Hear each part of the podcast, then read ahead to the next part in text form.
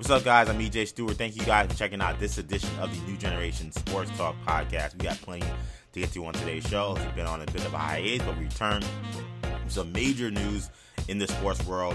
College football coaching carousel just going just bonkers right now. Um, as we do this podcast, another major move in college football. The landscape certainly seems to be shifting all over the place. So we'll talk about the key hires that we're seeing come down the pipe just this evening as we record on a Monday night. Also, uh, going crazy right now, the, the MLB hot stove. Um, because of the situation with the lockout, a lot of these free agent moves happening much earlier than we expected, and we're seeing some um, certain teams make major plays at some big time free agents. And again, could be talking about a uh, kind of a seismic shift when it comes to the power dynamics uh, in baseball. So we'll talk plenty baseball today. We got some NBA stuff to get to. We haven't talked about the NBA since our preview show, so we got a lot to talk about, including the benching of Kemba Walker with the Knicks. A lot of fanfare came with that uh, free agent signing, but now Coach Thibodeau says he's out of the rotation, so we'll talk about what that means for him and the Knicks moving forward. And we got to talk college basketball because we had a major showdown last week between Duke and Gonzaga during Feast Week. Of course, you know we do a lot of the NBA draft stuff, so you had the marquee matchup of Paolo Banchero versus Chet Holmgren. I think we learned a lot from last week's showdown. I definitely want to know what Kendall has to say about that showdown, so we'll talk about that as well. So, plenty to get to. We'll try to get to as much as we can because I know it's been a minute, but I'm really excited to get back in the swing of things, talking sports with my guy Kendall. Of course, Kendall is my co-host. Kendall, what are you looking forward to talking about today? Uh, all over the place, man. Uh, we've got news uh all around uh sports, but um you know I always love me a good uh coaching carousel, uh particularly in college that, sports. That is that is facts. So, uh and that is right now that is on fire. So I, I can't know. wait to talk about that stuff. But uh but yeah, you know, it's been a while, so we have a lot of we got a lot of catching up to do. So it should be yeah. fun. Yeah, man. I don't want to waste any. Yeah, I don't even want to waste any more time. Let's get right to it, man. So let's talk about the college football coaching carousel because I totally expected. Kendall obviously saw the show notes and we had the rundown. Totally expect to be starting with Lincoln Riley, his move, former Oklahoma coach, now becoming the USC coach. But we think we got to pause before we get to that. Talk about the breaking news happening on at this moment as we record. And the word right now, Kendall, according to Pete Thamel, is that LSU who's been looking for a coach ever since saying they said that uh, um, uh, Ed Orgeron would no longer be returning to the program after this season. They have apparently hired Brian Kelly, the head coach of Notre Dame. Kendall, I don't know if, uh, if in my lifetime I've ever seen a Notre Dame head coach leave on his own volition to another college program. I mean, I, am not gonna say it's never happened because I'm not gonna say I know college football history that well, but I can't think of a time when it's ever happened. I mean, it's it's a pretty shocking move considering I don't think anyone looked at Brian Kelly, especially at his age, at age 70, being somebody that would potentially be uh, in the market for another coaching job in college sports or college football rather. That's not Notre Dame, but LSU was determined to um, get a big name coach to get a coach with some um, cachet a coach that could bring some stability to a program. I think while they obviously they won that championship, felt a little uneasy, felt a little destabilized during the tenure of Coach Ed O. Um, so now you have, uh, excuse me, um, Kelly making this move. What are your just initial thoughts? I mean, we haven't even talked much about it because it just happened, but this is this is quite shocking. Yeah, I mean, so so to start, I mean, when you're talking about uh, the first thing that you mentioned in terms of the the idea that Brian Kelly would even leave Notre Dame for another college job, um, it's it's so bizarre. I mean, obviously we we're going to talk about the Lincoln Riley thing, but Oklahoma is another place where that's not happened in our lifetime. Somebody a, a coach has left for another college job, um, but it's it's a crazy it's a crazy time that we're in where college football uh, is is becoming a bit of an arms race with the conferences, conference realignment, um, the amount of money being being put into these programs. Um, not all of these quote unquote blue bloods are created equal.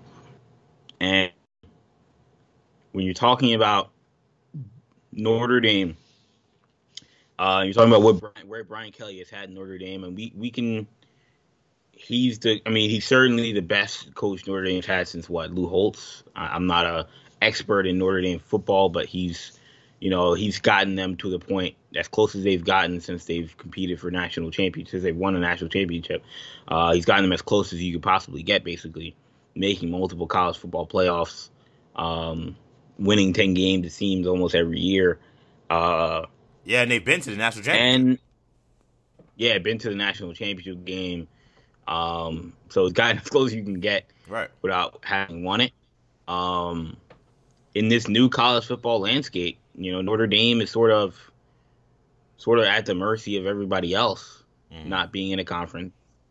Um, you know, there are some questions about how much are they investing financially into the program.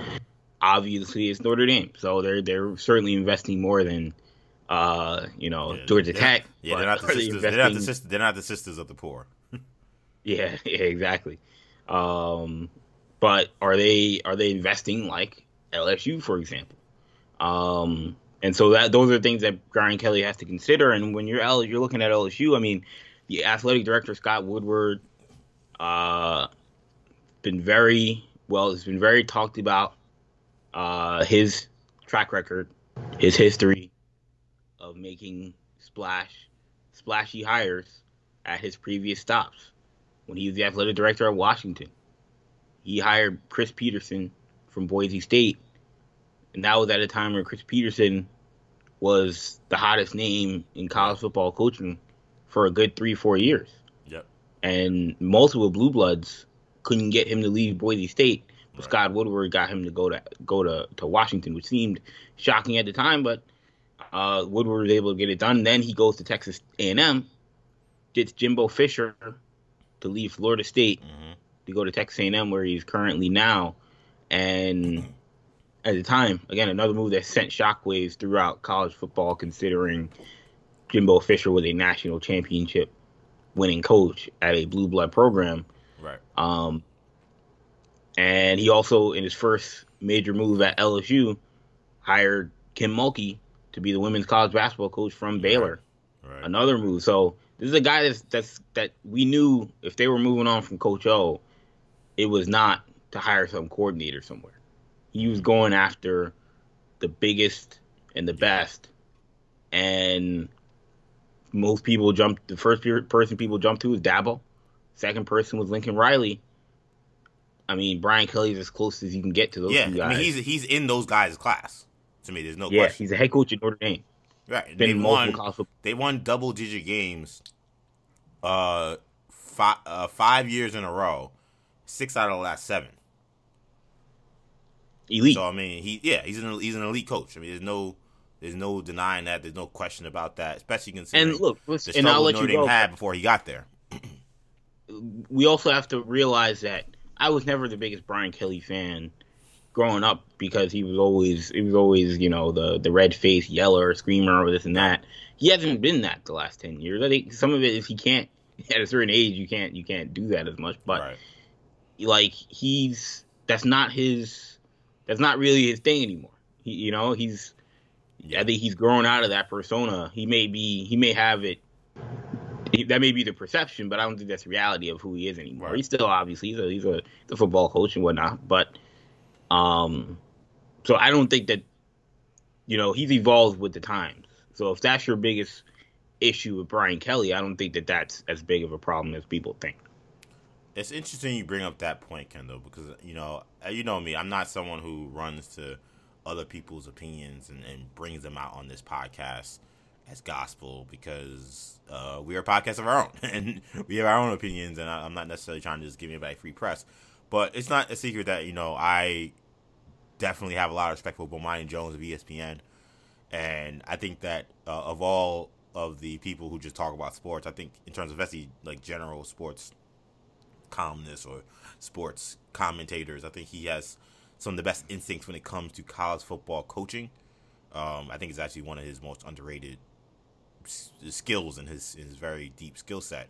But he tweeted today that something that I, I kind of agreed with. He talked about the temperament with Brian Kelly, and and he said he thinks it's a terrible idea, which I, I will get into that in a second. But he said you can't have a coach at a place like LSU who can't play it cool during the bad times unless he's always going to go 11 and one. Brian Kelly ain't always going to go 11 and one. So that's the interesting thing with this because I tend to agree with that sentiment in terms of Brian Kelly. I, agree with the sentiment of what you need in an LSU coach, which is 100% correct. That right. place gets real hot real fast. And if you're not able to kind of schmooze the media and cool things and cool the uh, the boosters, you could be gone in a second. And if you don't say the right thing on one day, that could be it. And it is fascinating that Kelly having the reputation that you just talked about, but you feel he's moved on from Bomani feeling like, you know, he still has that kind of in him is gonna be make what makes this that makes this hire so fascinating to me because I agree with that sentiment. Like, yeah, this is a job that's not easy. That's very difficult. Um, there's a lot of great, excuse me, a lot of great talent in the area. But if you have one bad year and you're not able to just kind of play out the string, so to speak, and not cause waves and issues, you're gonna be gone. L- literally, that's what happened to Edo. Edo yep. was the exact same way. It's things you had a great championship run. You know there's gonna be a little bit of a dip afterwards, but you can't have that dip become a circus. And it's very easy in that place for that dip to become a circus. The coach can't contribute to it, and that's what Orgeron was doing. Can Kelly either a win all the time, which to his credit, I think the people that have you know gone back with Ryan saying, well, I mean, he hasn't lost in a lot. He hasn't lost in six years. You know, 2016 yeah. was when it went four and eight. That was a long time ago. Um, you know, in college football time, that's that's that's a, that's like that's like two decades ago. You know, like time is so like you know like nobody remembers that. So, you know, is Kelly just the kind of coach where he kind of just steps in and says, "Yeah, I can go 11 and one every year." Now, you know, Bomani made the case that no. I think a lot of other people made the case that maybe he isn't. But I mean, it, it is impressive considering how bad Notre Dame was for so many years, not only before Kelly, but during Kelly's actual run as a head coach, or at least mediocre, that he's able to rattle off six straight, five straight, uh, multiple double digit uh, win seasons. Because that just didn't seem feasible when he got there. That's how bad it was. So I don't want to say I necessarily just put it past that he can't do it, he can't win at a high level. But I do have some questions considering his age, considering where he's at in his career. Is is he going to be up for this task? Where I don't think he's going to have the kind of, uh, the kind of just like free reign and over just like the media over the booster that he had at Notre Dame. I think Notre Dame was in a, in a weird position where they were kind of just begging for anybody to be good, and in some ways that was going to entitle any coach that had any kind of success that got there to kind of have way more power than maybe they deserve. I mean, Charlie Weis had one decent season, and he was walking around like he ran college football, and it probably led Notre Dame to keep him a year later than they should have. So that's not gonna. That's just not gonna be the case at LSU. I don't care how many games he wins. I don't care if he wins that championship. That's never gonna be the case. So can he handle that? Is gonna be the question. But in terms of the move, I, I it's, it's it's stunning. But I'm not shocked. The only reason why I'm not shocked, Kendall, is because I think Brian Kelly is a guy who sees himself obviously as a winner. Um, he's won everywhere he's coached, going back to Central Michigan, going back to Cincinnati, and I think he's looked at the landscape of college football, and I think he made an assessment that I think, I think anybody who's really being honest about it that isn't a Notre Dame fan can make the assessment that that's just not a national championship caliber program. It just isn't, and I don't care how many times they get to a college football playoff, how many times they play in the New Year's Six. I don't know how many games they win during the regular season.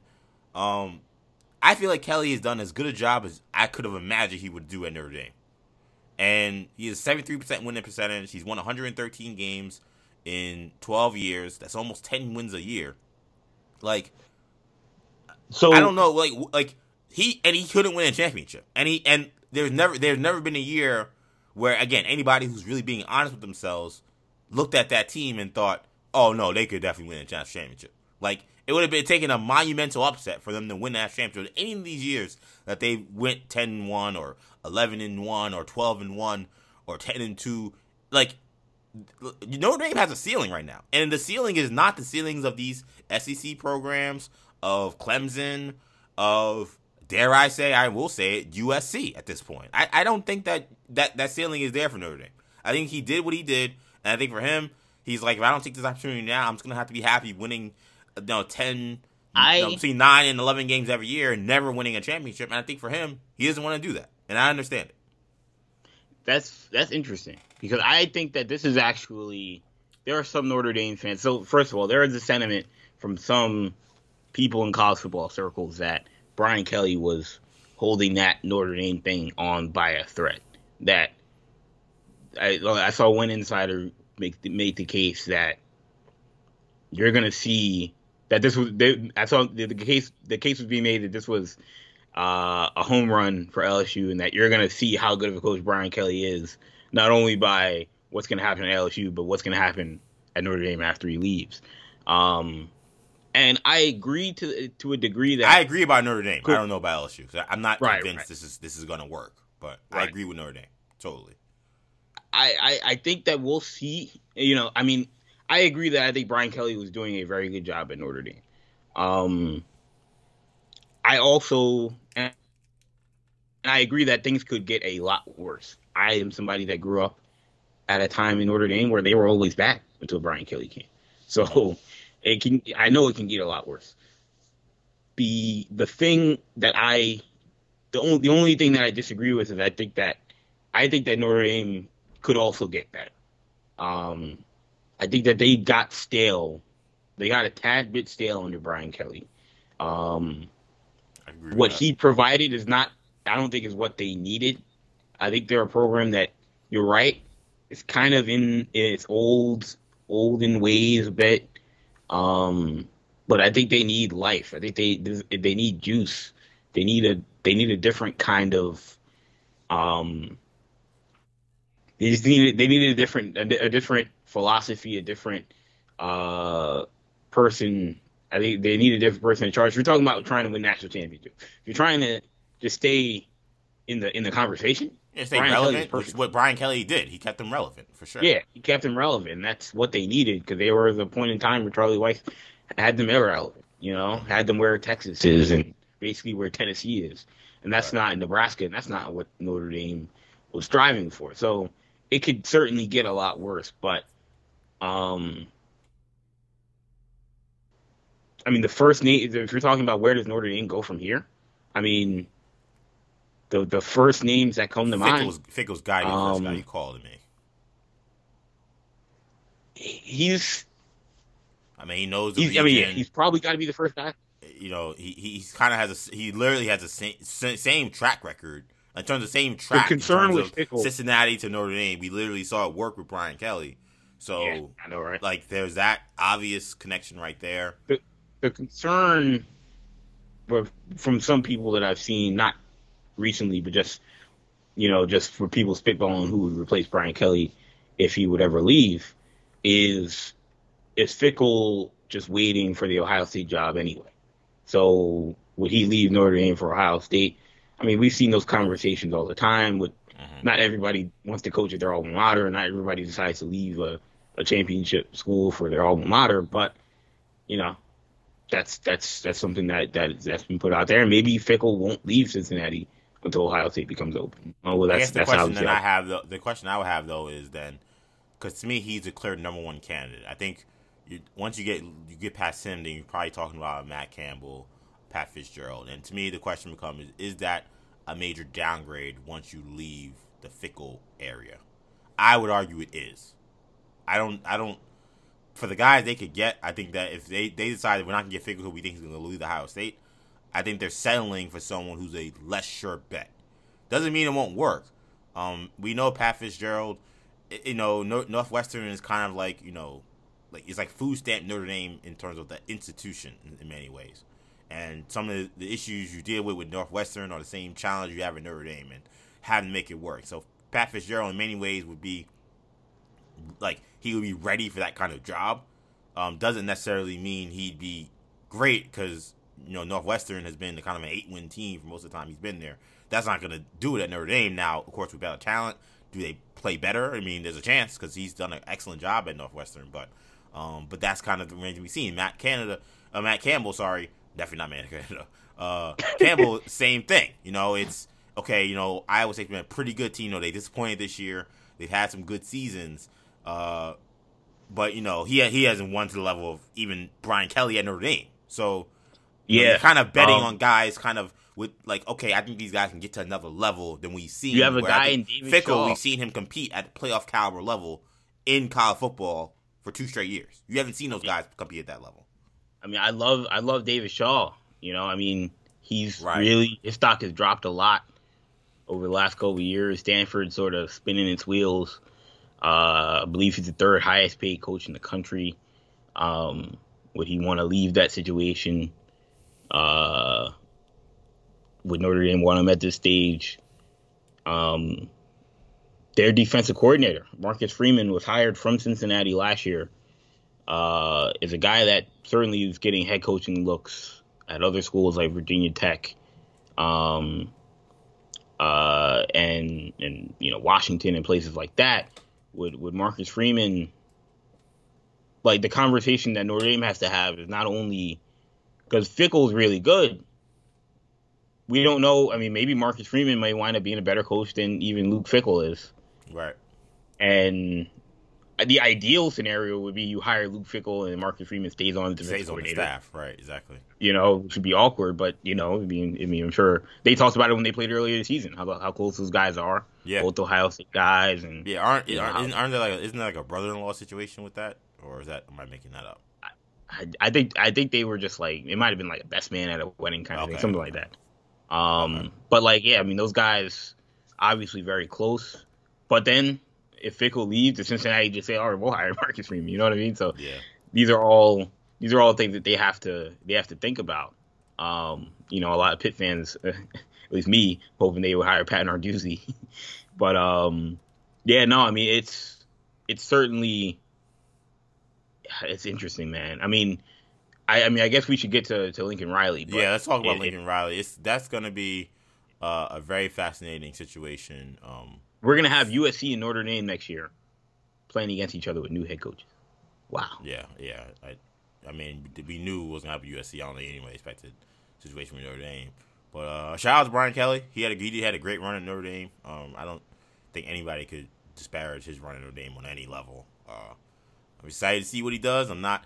Uh, that place gets hot again. He's gonna. This whole new Brian Kelly, we, me and you have kind of embraced over the last four or five years. That's gonna be tested in I will the, say the hottest pressure yeah. cookers in college football. I will reiterate one last time though. I think there can and don't don't sleep on the NFL as well. In finding a guy in the NFL who can really scheme. I think Notre Dame is I won't say it's a spot that recruits itself, but you know, it has a it has a cachet that but I think the problem though, Kendall, for me is I think that they don't they don't they uh, to me the problem with Notre Dame real quickly has always been that they don't they don't recruit enough depth. They always got you know three or four dogs. You know what I'm saying? They got three or four dogs. the problem is Alabama got ten. You know, yeah. Clemson got twelve. Georgia's got twelve. Like those teams are so deep with that kind of talent, and the, Notre Dame got some guys because they're able to get some of those kids that do say, "Man, this touchdown Jesus, South Bend, you know everything that goes into being a Notre Dame cheer, cheer for oh Notre Dame." They they get that and they understand that the culture, but that's not enough anymore. I think a lot of the advantages Notre Dame had in the 80s and 70s, the national TV contracts and things like that, they don't matter anymore. You can watch any college football game you would ever want to see now with streaming. So, you know, okay, we can not well, we are on network. It's like, well, most of these teams now got networks. They got either it's not a network deal for themselves, it's a network deal with ESPN through a conference. So, I don't, I don't, I, I think Notre Dame is really living off of its kind of pageantry for recruiting. I think it's it's I think Brian Kelly pushed it as far as they could because they recruited well there, but they've never gotten the kind of dogs in terms of the, the number, the quantity that was needed to compete against the Alabamas, the Georgias, the Clemsons, and the teams like that. And that's why they've been where they've been. A good team that can get to the playoffs and probably lose in the first game. Um, let's talk about Lincoln Riley real real quick because that was the big news that shocked everybody yesterday. Lincoln Riley, um, after five years at Oklahoma, has accepted the job at USC to become their head coach. the move was quite a stunner considering most of the rumors around Riley. Or excuse me, the move was uh, a stunner because most of the rumors around Riley centered around LSU. Um, he had put those rumors to bed immediately after OU's loss in the Bedlam game by saying that he would not be coaching at LSU, which is very crazy to me considering he was he didn't lie. He said I'm not going to be coaching at LSU. I can guarantee you that. And here he is now becoming the new coach at USC. Is a shocking twist that see him that he's going to be taking over the University of Southern California football. Brent Venables, is, of course, the, the, the, defensive coordinator at Clemson. He was a longtime defensive coordinator under Bob Stoops, who right now is actually acting as the interim head coach at Oklahoma for their bowl game. He's going to take over at OU as their head coach, which is a, a whole nother topic. I don't know if we even dive into that. There's going to be so much else to talk about.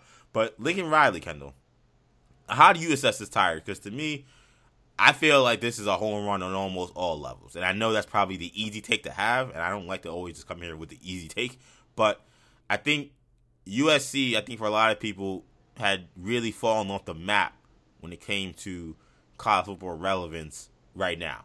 It's not it's always gonna be relevant in Los Angeles, but not nationally. Nobody has been interested or cared what USC's been doing for quite a while now because they haven't really played at that top level. I mean, you know, Matt, uh, excuse me, uh, uh, Sam Darnold, you know, took them to the Rose Bowl, kind of a oddball season, and they won, and he played great. But besides that, it's been a lot of pain at USC over the course of these years. So, um, I think the fact that they were able to even nab a coach this high profile and this respected says a lot about just how like just how attractive the USC job is, even when they're losing.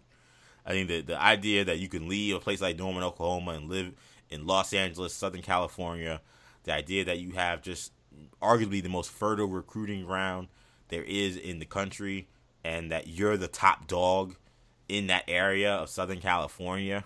The fact that you don't got to deal with the SEC anymore. We've heard that that was apparently an issue for Lincoln Riley. He didn't want OU to go to the SEC. Now he gets to go to the cushy Pac 12 where you're dealing with the Washington States, you're dealing with the Oregon States, you're dealing with the Utahs. Um, that's a lot a lot more manageable than dealing with an LSU and a Texas A&M and an Alabama and a Georgia like you have to deal over with in the SEC. So, in many ways, I get the move. In many ways, I think for USC is a home run because they know I don't think anybody could expect that they could have got a job this good. But I think it just speaks to just the strength of the USC football brand and the nature of where college football is right now, where you can call it smoke dodging, but it's just way easier to win at USC in the Pac-12 than to win at Oklahoma in the SEC. I, I think you're crazy if you're arguing otherwise, because the SEC is just that deep. Man, um, so yeah, I mean, this is this is very. I mean, it's a very interesting move. I mean, I think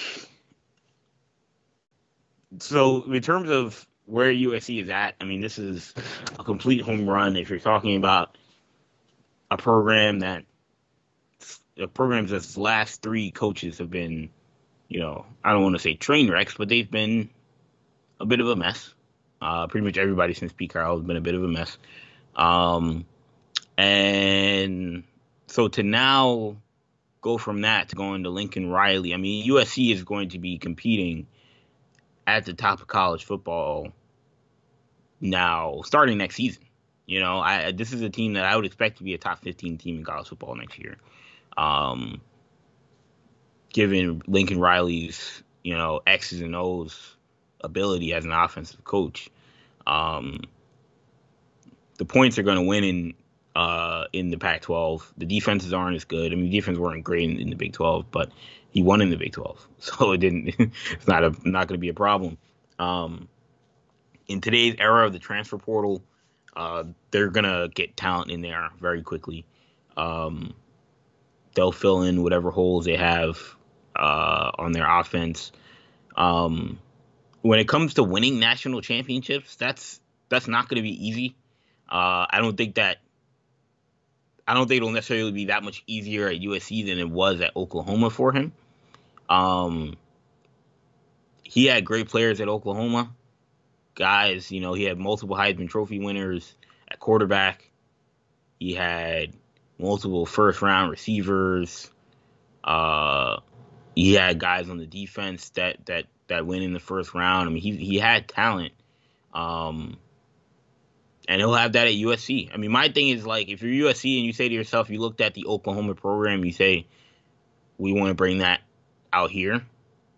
That's what I think you're doing. Um, do I think that Lincoln Riley will be benefited? Do I think that this will take Lincoln Riley as a head coach to another level? I don't know. Um, because I don't know if there's still USC being in the Pac-12, like they're kind of similar. I mean, I think USC is just a it's just a better recruiting spot, obviously, than Oklahoma. Um, you don't have to worry about being sort of the number two in the region. You right. don't have to worry yeah. about having to go to someone else's state to pull right. guys to come to the other state. Yeah. You know, regardless how successful um, they've been, by the way, because they've been wildly successful at doing that. Clearly, because they've yeah, yeah, exactly. Texas is a struggle, you know, but of course, like Texas sort of like Oregon you know, yeah. or sort of like, you know, Arizona in basketball, like trying right. to get guys, you know, from that place. But, um, but yeah, I mean, so now you're Texas, like now you're the you're the spot, yeah. and you've got and you've got Lincoln Riley as your head coach, so guys are going to be going there. So that'll be the one thing that's that's the boost. Um, but when it comes to getting to the playoffs, like that hasn't been the problem for Lincoln Riley. Getting into the playoffs is not is not the problem. It's when he gets there you know, you can only run from the SEC as long, right? you yeah. know, for for a third period of time. Yeah, that's what, that's what dodging only goes so far, right? Yeah, before you run into Joe Burrow or you run into. Um, but I think the question, I think for him, I think that I think what I think what he is thinking is, but can I maybe compete if I'm at USC and getting all the Southern California guys instead of relying right. on some Texas guys, some California guys, some some Oklahoma guys, and trying to mix right. He's going to be their recruiting classes will be better now than they are. They'll be better at USC than they than they are now. Yeah, and they're and they're really good, and they're and they've been really good at Oklahoma. But I think for him, yeah. The ceiling for the kind of roster he can put together is higher at USC than it is at Oklahoma. And now it's not the Boomer Sooner fans, not a disrespect to Oklahoma at all. We're talking about the elite creme de la creme when you're talking about talent right now. So I'm not at all disparaging OU as a program. OU's the kind and of program also, that with the right coach, a, right situation, they could always win a national championship. Yeah, and that, that's that's the thing about that's the thing about this is that it's a styles makes fights kind of deal. You know, yeah. it's got to be the right fit. And Lincoln Riley, not to say he wasn't a great fit for the Big 12, because obviously that's what the Big 12 has become nowadays. Yeah, and he's he's dominated. Yeah, air raid, and he's he's he's done he's done pretty well for himself. Um, but when you're talking about again trying to win a national championship, did he have the personnel in that region to get it done? Will he, he have the personnel to get it done at USC? He's bringing Alex Grinch over to run the defense. Um, you know, I mean, I guess the defense was was was better. Uh, Which is just so relative because I mean, it's yeah, Big Twelve. But yeah, exactly. Fair enough. Um, so uh, we'll see how, and it'll be hard to really judge the the defense in the Pac-12, you know. But um, it's gonna. I mean, again, if you're a coach that that prides yourself on high scoring, you know, elite skill level, speed type of players, there's no You'd better be place to USC, be. No, USC. There's just, there's no right. there's no better place because that is the region of the country where they produce the most talented skill position type guys, the best quarterbacks, best wide receivers, best running backs. A lot of them guys are coming from Southern California. And there are a lot. Of, look, I'm a Miami fan, so I know there are great players in South Florida. There are great players in Texas, right? You know, Lincoln Riley knows that. He had a lot of Texas guys on his roster, and there are great players in Alabama and, and Georgia as well for sure. But we're talking about in terms of the the volume of talent. Um, that top end talent is going to be in Southern California. It's why Alabama is plucking guys from California to play quarterback for them. It's why Georgia is plucking guys from Alabama from California to play quarterback for them. They're not getting guys from their backyard. They ain't got the talent in their backyard. They got to go to the, the creme de la creme, and that's in South Southern California. So that's when I say, again, not disrespect to OU, but when it comes to the, the ceiling that you can have for your roster for how he plays, that is the place he's got to be. Now, I think we, I think for me, the the reason why it was surprising was only because it's like USC's been so down, and they their their athletic department has been a mess for a while now. So it just Right. it just seemed like like wow, like why would he even take this risk? You know, But imagine- considering what's imagine- happened. But for him, I think he, like I told you when we texted, I think it don't matter about the athletic department. I think he looks at him. He, I think to him, he is the athletic department at this point. And Right. it's hard to really, you know, with his track record and what he's what he's accomplished in his very young career, it's hard to argue with him. Now, it, to me, it's like the reason people are surprised because, like you said, it's it's been a bit of it's been a, it's been chaotic. Multiple athletic directors, uh, you know, multiple head coaches now in football. The And the head coaching eight- situation has eight, just been years. disa- every hire has just been a disaster. every they've all ended in flames. it's all ended terribly. um you're the re and but and and so my thing is like why wouldn't Lincoln Riley go to Miami for example like what's stopping him from going to Miami because I think Miami I know you're a Miami fan Right. has a similar Yeah. quote unquote upside I mean, Miami is going to make the same is going to make the same pitch to to to Mario Cristobal that that that L- Yeah. USC just made to Lincoln Riley. basic the It's only the the, only really thing. the only real difference that Miami has to USC is there's a little more competition in the region That's but- the problem. Right. You know, but in terms of, I mean, the conference is wide open, and you're gonna it recruits itself, and there's talent all over the place, so you don't have to really worry about that. You know, there's probably more depth of ta- talent. You're just you're just not the top dog, so it's like, and you're not the only dog in town. You know, so. Right. But it really doesn't matter because there's so much talent. It's like we'll all get some money. We'll all be okay. Right. So, like, but yet Miami in the last, you know, I mean, we saw their last coaching search. They had to settle on Manny Diaz.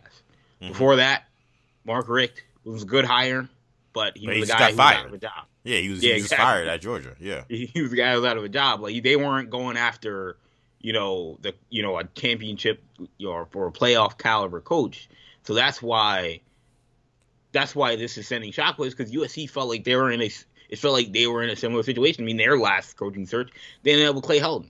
I always thought that was crazy, but like that's that's where they that's where they were. You would think Right. USC would be able to to attract those kind of guys, but honestly, I think the money for whatever reason now the school I think they're investing more. You know, well, it and- seems like both USC and Miami have just decided, all right, enough's enough. yeah, we got to be USC put their money where their mouth was. We'll have to see what Miami does, and for Miami fans who understand that program, I think it's always a we'll see it till, till we we'll believe it when we see it. But I think that was the thing was the money, the facilities, things needed to be an upper echelon program. Like could I, I don't like I don't think Clay Helton could have managed himself out of paper bag. But in theory, had USC invested in the program and not been such a clown show for all these years, could Clay Helton have done better? Yes, because Absolutely. we've seen other coaches at USC who weren't these huge names. I mean, Pete Carroll was a multiple time fired NFL coach before he got to USC. Like a lot, USC and Miami don't get usually they don't get like the, the, the top coach in college football. That's never been how they've got. That's not the guys they normally get. Because I think the idea is you don't need those guys. yeah. Like, Like they don't have the money for them, and you don't need them because the area you're in. You should be able, you should be fine by just getting anybody who's competent and understands the region and uh and maybe can overachieve. And that's what we've seen in like a Butch Davis or like a, a Carroll. But with this situation, I think they realize that those days are over. Or the USC clearly realized they couldn't just say we're going to get a guy maybe a little bit on the cheap side, but he's going to be able to far out achieve whatever uh, you know issues he may have in terms of cachet and stuff because it's SC, we're a foundation, and it's Southern California and it's Los Angeles, and it's just a, you can't lose if you do it right. What do you what do you, what do you But that's not the case anymore. You just you need a top guys are just not gonna just say, "Oh, it's SC, so I'm just gonna go there anymore." That's just those days are over, and it's days So- over for Miami too. so one interesting thing to note on Brian Kelly that's fascinating about this is that Notre Dame isn't out of the hunt to win the national championship. Um, No, in fact, not. ESPN's college football playoff index gives them a 57% chance to make the playoff. So right now, it's more likely than not that they'll be in the playoff, with an interim coach. and yet with an interim coach. yeah, because you can't let him, you can't let him coach the playoff. Yeah, you can't. I, I mean, Somebody Yeah, may this try to argue otherwise. This no isn't way. some respect thing, nah. no, no. Good riddance. Yeah. That, I mean, that's to me again. Yeah, I mean they're right there about- because you're talking about you know Michigan has a, a borderline pick'em game against Iowa. Um, Cincinnati. Cincinnati has you know a game that you know they're favored to win, but Houston is a good team. They've eleven. They're eleven and one. So uh, that's not an easy game for sure. And then Bama. We know what Like, time right it is now, with Georgia and Alabama. We'll see So- where they fall, and then Oklahoma State obviously can jump them. That's right, got to so be Oklahoma is State that- is kind of, but they're in, that's a pick Bama game against loses- Baylor. But yeah, they're in a tough one against Baylor. Yeah, Any so- of those teams lose, or if two of those teams lose, they're in. Right, and They there's a don't have to play. very possible chance that two of those teams lose. Yeah, These are all razor sharp- Alabama's not favored, and then the other three teams, you know, could all lose. In very Yeah, these, these are ra- these are razor narrow margin. You're talking about the talent between each of these teams in these championship week matchups. So, yeah. um, And- yeah, that's crazy. I didn't. And so think you, about if you're Notre Dame, I mean, obviously you want to get a coach as fast as possible, but if you want to talk about just elevating Marcus Freeman, imagine being like, yeah, he's the head coach now. You fir- this is your first game as head coach, This is crazy. college football playoff, semifinal. Um, Does that does that in any way? And we got to move on to some other stuff. But is that in any way kind of putting a bow on the, the college football part of this? Do you does that in any way tell tell anything to you about Brian Kelly's character to do this? Considering that that what, what is what is because that is Brian- kind of nasty. um, it's a it's a different time in college football, man. I know. With the with the with the early signing period, if you're gonna leave, you got to leave now. You you have to. Right. It's very weird. You know, yeah, to secure a class, the the the, the signing day signing day is, is mid mid of December. You know, if you, if you're trying to really if you if you if you want to be set up at your next place, you gotta leave now. That's why Lincoln Riley had a had a had to a private jet coach, ready. to be the head coach of Notre Dame. Lincoln Riley seemed lost. At least him, he's like, "Yo, man, we took a L. We ain't going nowhere." Right, season was over. He could I'm make. not, I- the- I don't care about coaching. I don't care about coaching in the Fiesta Bowl. Like you know, it's, it's a wrap for me. Yeah, but he's like in the middle of you know what I'm saying. But like, but like you know, Kelly's in the middle of season. right? I mean, Kelly's season is not very much alive. You know what I'm saying? I understand if you don't make the playoff, you don't coach. That's different. I'm saying, but I mean, he don't know if they're gonna be. In, they might have an opportunity to win a national championship. Do we? Yeah. I think to to me, to me, it tells me that he don't think they got no shot because if he did, there's no way he would Which leave. is, yeah, and that that but that to me is kind of like wild to me. Like That's that's the that's the that's why I asked the thing about his character. Just because I- like it's not even like a character thing in terms of oh like this guy's a this guy's like a snake as much as it is like there's no you know like no he's got- fight. yeah there's no fight You like, what I yeah, mean? damn, you was, like you, you that scared of Georgia? Like right like that is I mean it's, it's that's wild think- to me. Like the more, the I'm glad you brought that point up. The more I think about it, I'm like, that's crazy. it's I mean, unprecedented Yeah, yeah. in any it's- sport that a coach would quit because that's what he's doing While it's, yeah, while a team has a chance to win a national championship. well a team has a chance uh, to in in the playoffs basically Yeah. it's yeah, unprecedented it's- Um, yeah, I mean, and, and like you said, he clearly he doesn't think his team has a shot. Um, you- you- I mean, you mean you agree on that, right? Because there's, I, I can't imagine if you really I think your can't, team win I, I can't agree with that only because that you would leave before you have a chance to win. Game playoff. If it was an eight, if, if we were talking in an 18, 16 Uh, yeah. team playoff, like the NCAA tournament, like if somebody, if, if a coach left before the NCAA tournament in college basketball and his team was like a five seed, Yeah, I would yeah. go, Yeah, I know. You know, I'd be like, too. they ain't going to that championship. You know? Right. But, it's only like- two games.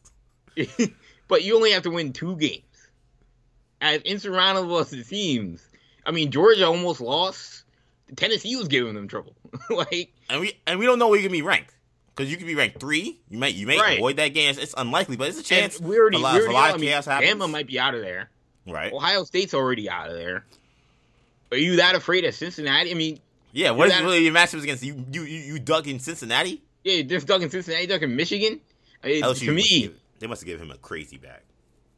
If they've got it, I haven't seen this could be yet, his but shot. and you know how these coaches feel when it comes to winning a national. That's pretty much it. Like That's, that's, why you. That's why you. That's why you do it. That's why you put At in that, the at that level, that's why you do it. Yeah. to win a national championship, and you don't, you don't You don't leave. even, you don't even You feel like yeah, you've got a chance to win it. right. He clearly so, don't like you said, he clearly he doesn't think he does, Right. you almost feel like even if you got even if you give me, I mean, ESPN's Football Power Index gives them a six percent chance to win it all. I'll take the. I like those. I'll take. I take those odds, man. I'll take those odds right now. Take at zero point zero. I think most competitive. I think most people who think of competitors at that level of Brian Kelly would, but yeah, like I said before, I think it tells you a lot about what he thinks about Notre Dame, which is what I said in the beginning. But then yep. he realized the ceiling is the ceiling. And yeah. how many times do I want to go into the playoff, get my head bashed in by some SEC team or some, you know, you know, SEC light like a Clemson? What's the definition of insanity, EJ? Doing the same thing over and over again, expecting a different result. There you go. Though I've heard that that actually isn't the definition, but that is now kind of funny saying, you know. But um, let's switch gears here. Let's talk some baseball because um, with the lockout taking effect this week, some of MLB's biggest free agent names have worked double time to secure some new deals. Texas have put together a formidable mid, in, middle infield by signing second baseman Mark Semien and shortstop Corey Seager to a combined $500 million in total salary. Uh, Semien got a seven year deal. Corey Seager got a 10 year deal worth more than 300 million. Um, while uh, reigning AL Cy Young winner Robbie Ray inked a five year, $115 million deal with Seattle. So a lot of money is moving hands very fast. Uh, but the seismic move, the most seismic move that appears to have sent the biggest shockwave throughout baseball is the Mets adding Max Scherzer to the tune of 40 million per year for three years. That's about 130 million total um, to their rotation. And he adds they add Scherzer to a list of acquisitions that already included Starling Marte, Eduardo Escobar, and Mark Canha. Uh, Kendall, let's let's start with the Mets here. So, Mets fans, I'm one of them we were hoping for this when Stephen Cohen became owner. When, when Cohen became the owner, the thought was the idea of the penny pinching days we had from the Wilpons was over. That was going to be a new day. And things started rocky this offseason. You couldn't find, you, first of all, the whole season was rocky. Um, you couldn't find a president. Then you couldn't find a GM. It seemed like they got to their 25th choice before they finally landed on a general manager. And then uh, you had Noah Syndergaard, who was a longtime Met, hadn't pitched in two years because of elbow surgery, but was expected expected to come back on the qualifying offer. Decided that only three three million more dollars was needed to take his talents to Anaheim and play for the Los Angeles Angels of Anaheim, despite talking about how much he loved New York City. He packed his bags and got out of there. Then five days ago, Steve Matz a Long Island native, grew up a Mets fan. Of course, he played for the Mets for a long time. The Mets shipped him out as he was struggling. He had a great year in Toronto, and there was word that the Mets wanted to bring him back. Apparently, he stiffed the Mets. There was this idea that Cohen had this idea. He sent this ridiculous tweet out about how he was disappointed, about how he felt he was lied to in this negotiation, where the Mets thought they had Steven Matz uh, locked up, and somehow he shifts gears. Now he's in St. Louis. So it looked like it, things were going very wrong for the Mets. It looked like they were a team that didn't have a clue or didn't have a plan, and that whatever was promised by Cohen wasn't going to come to fruition. But what uh, what a difference a week makes because now you got uh, just a flat out bulldog in Max Scherzer adding to the rotation, being at number two, which is crazy because this guy's an ace level pitcher, but being a number two, Jacob DeGrom. You improve the outfit with Marte and Canha. You uh, improve the infield with Eduardo Escobar if you can, you know, bring Baez back too, and Escobar can play third. Kendall, do you feel like this is the offseason that marks a true turning point for this franchise? I think that right now it's a fever pitch in New York City. I know that because when I'm in my, I was in my lobby today. I had two boomers talking about the Mets, talking about, did you see they got Max Scherzer? And they're they're going back and forth about, hey, he's 37. They it doesn't matter. They spent the money to do it. It, it, it's it's it's it's it's hot right now in the city. Do you feel that same heat from where you are, and do you feel like this is the difference in terms of where they've been in the past, and perhaps again a new leaf being turned over with this move? Uh I mean the age the age thing is irrelevant because it's not a long it's not really a long term deal. Yeah, it's three year deal. He's, he can opt out after year two. Yeah, they didn't give him a, a 13 year, 12 year contract. So you can't be, you can't really be worried. I mean, the only reason you'd be worried about the age is if he broke down immediately, which we've seen obviously before. But, mm-hmm. um, you know, he was a Cy Young, he was a Cy Young guy last year. Uh, so I can't, I can't be mad. You can't be mad about what Max Scherzer is now. Um, I guess the the concern. I mean, it's not really a concern. It's just you just have to you have to understand that I don't think that this means that like you know right in the Mets as you know they're gonna win they're gonna win the AL, the NL East. I mean, obviously the the, the Braves right now uh, run the division. You know, we'll see if that we'll see if that holds. Um, they're certain Mets are trying certainly trying to compete with the move that they've that they've made. I think the Phillies obviously still want to compete division as well. So I would I would I would earmark those three teams right now as at the top of of the NL East. Um, and you know Washington will try will try and compete as well. So the NL East will be fun to fun to track. But um, when you make these kind of moves, you're making them to try and to try and win the pennant, basically. And so that's going to be the that's going to be the question: Do the Mets have enough? Uh, health is going to be key. Um, when you're when you're talking about you know a guy like Scherzer, who's obviously up there in age, but also uh, Jacob De- Jacob Degrom, who's dealt with a lot of injuries um, recently, and the Mets have as a as a team have dealt, dealt with a lot of injuries over the last few years. So, you know, making sure that they're healthy um, is going to be is, is going to be uh, imperative. But yeah, I mean, again, I mean, you you you, you got to be excited. Uh, you now have a guy who would be the number one starter for almost every team in the league. That is not going to be your number two. Uh, yeah, I mean, literally the number one starter for literally almost any other team. Like, I, like there's very few teams where he'd be number two. Yeah, exactly. You can count on. Like, you can count like on, yeah. I, I don't know if I can think of one. That's that's how that's how that's how dominant Scherzer has been over the course yes, of the last yeah. ten years. Um, yeah, to the point where a lot of the conversation has been you're comparing Degrom to anybody else who's in that conversation, and you know Scherzer is going to be the, one of the first names that come up. Um, look, it, it, we we all understand that spending a lot of money doesn't guarantee championships. Uh, the Yankees have certainly seen that. The Red Sox at different times, of course, they've won recently, but in different times, have seen that. Um, the Dodgers, even though they did win last year in the shortened year, have seen that as well. That you know just doesn't guarantee anything. So I want to just make crazy proclamations. Say oh, the Mets now will definitely win a World Series next year or anything like that, or even the next two or three years. But I think I'm gonna say this is a turning point. Cause I think this this not only did this show the fans and kind of show just the organization what time it is, because I think that there was a lot of people considering just how uh, chaotic. Let's just be honest. It was chaotic. This offseason started. That there was the same old Mets kind of situation. It was same old Mets. You know, broken promises. Um, you know, not not being ready for prime time. Again, I think it was time that somebody showed the people what time it is, and I think that's what we've seen owner Steve Cohen do, despite some of the struggles they had with these moves. And what I see, Kendall, is a culture change. To me, the Scherzer move reminds me so much of when the Wilpons signed uh, Pedro Martinez. Because Pedro came in, and even though they only got really one true great season from him, he made two All Star games, but the second year he had a terrible second half of the season. But you know, maybe say year and a half. You got they only had a great year and a half from Pedro Martinez, but when they got him, it set the tone and changed the culture and it changed the expectations of what was demanded for the team. You bring a guy with that kind of track record, that kind of cachet, that kind of work ethic, that kind of professionalism. You're not playing games anymore. This isn't you know the Ty Wigginton in you know Mets anymore. And to me, you know, this isn't the dare I say Michael Conforto Mets anymore.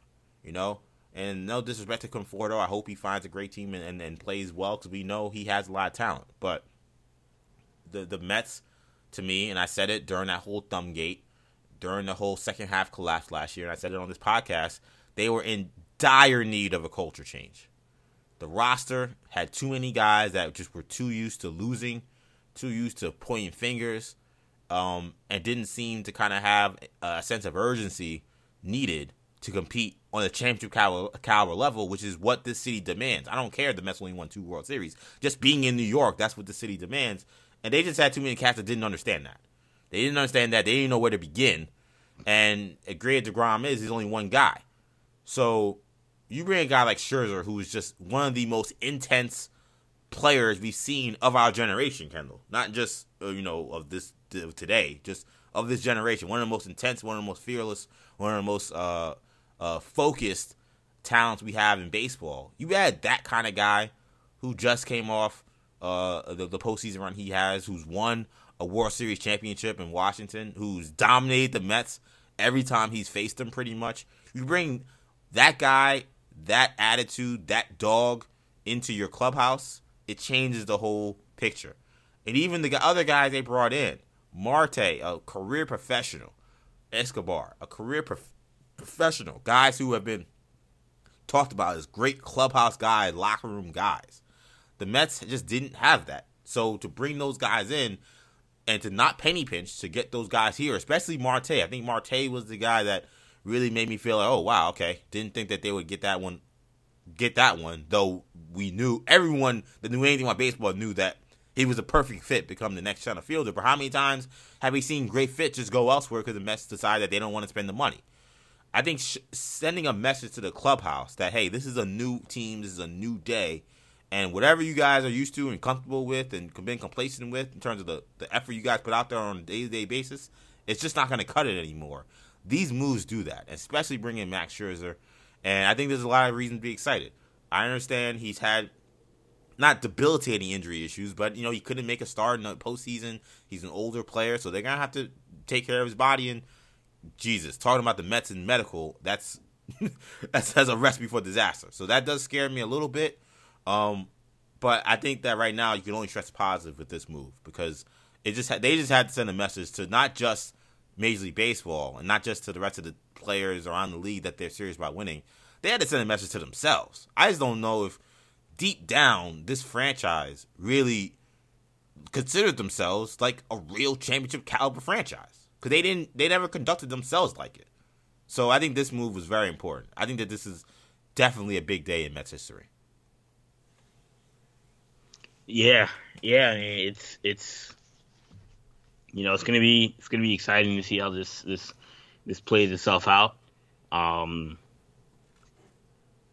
I mean, I, I'm I'm just curious. You know, I I think you it's it's always tough uh, as you know the fan of a team who uh, in the Giants that is you know can certainly spend and, and they're in a big market, but right now the current regime and really the last regime, but particularly the current regime is not in not in a uh, not in that market right now. Uh, not trying to uh, to maybe they're trying to allocate their resources uh, in a different way than the Mets are, and we saw the Giants have a ton of success last year. You know, win a hundred and whatever games, but then obviously not get out of the first round of the playoffs. Um, and then we also, but then we also saw on the flip side a Dodger team that had the best team money can buy, right? That beat the beat the Giants, but then ended up losing to the Braves. Yeah. Um. So it's really it could go both ways. You know, these things, injuries. Um. At the end of the day, talent tends to win uh, the edge always goes to talent, which is why the, the, the Dodgers were able to outlast the Giants just barely, but um, but doesn't guarantee you a, a, a title, and so that's you know that that that'll be interesting, and, we'll see how the Mets continue to fill out their roster and who they're. I think that's important too, Kendall, because I think that I think that last point is important because um, as great as these moves are, I think for, for Steve Cohen um, and for that front office, uh, you know, Sandy Alderson and crew, they, they can't be done. Um, this is a team that's still not complete. I think in order to really, again, send the message you're trying to send, I think you got to try to bring back either Baez or Stroman. You know, Marcus Stroman is kind of in his own world on Twitter, and I know he gets a lot of heat. You know, I feel like he needs to chill, you know, and I say that respectfully because I know he gets a lot of garbage from people. But you know, he's tweeting that you know they want other guys, they don't want me. Some other teams want me, and he just needs to calm down. um, and just let the market play itself out. We'll see what happens with him. Uh, but it certainly don't seem like he's a guy that's all that interested in the Mets right now. Baez, I think, is the is the player to watch because we've seen other teams. Uh, you know, he's not going to Seattle obviously because of this because uh, of uh, the movie. Oh, not Seattle. I'm sorry, he's not going to Texas because the movie saw with Seager. Um, but we've seen you know Seattle be interested. We've seen Detroit be interested. But these are teams that really aren't winning teams. Um, I know Seattle won more, a lot, hell, a lot more than Mets did last year. But they, they, you know, and they did just pick up Ray. But the, clearly, the Mets have a World Series aspirations. I don't know if, if I would say that about the Mariners. I definitely won't say that about the Tigers. You know, you wonder if the moves that Cohen has made, and I don't, I don't know if if he's capable of this kind of level of three dimensional chess.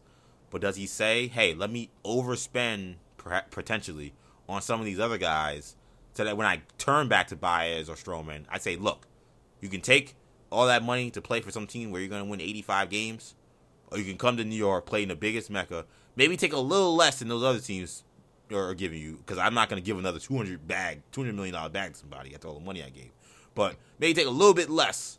But now you you playing with Max Scherzer, or you playing with dogs now, you know, and and that's you know again I can't pretend to know what's the strategy going on in the Mets front office right now.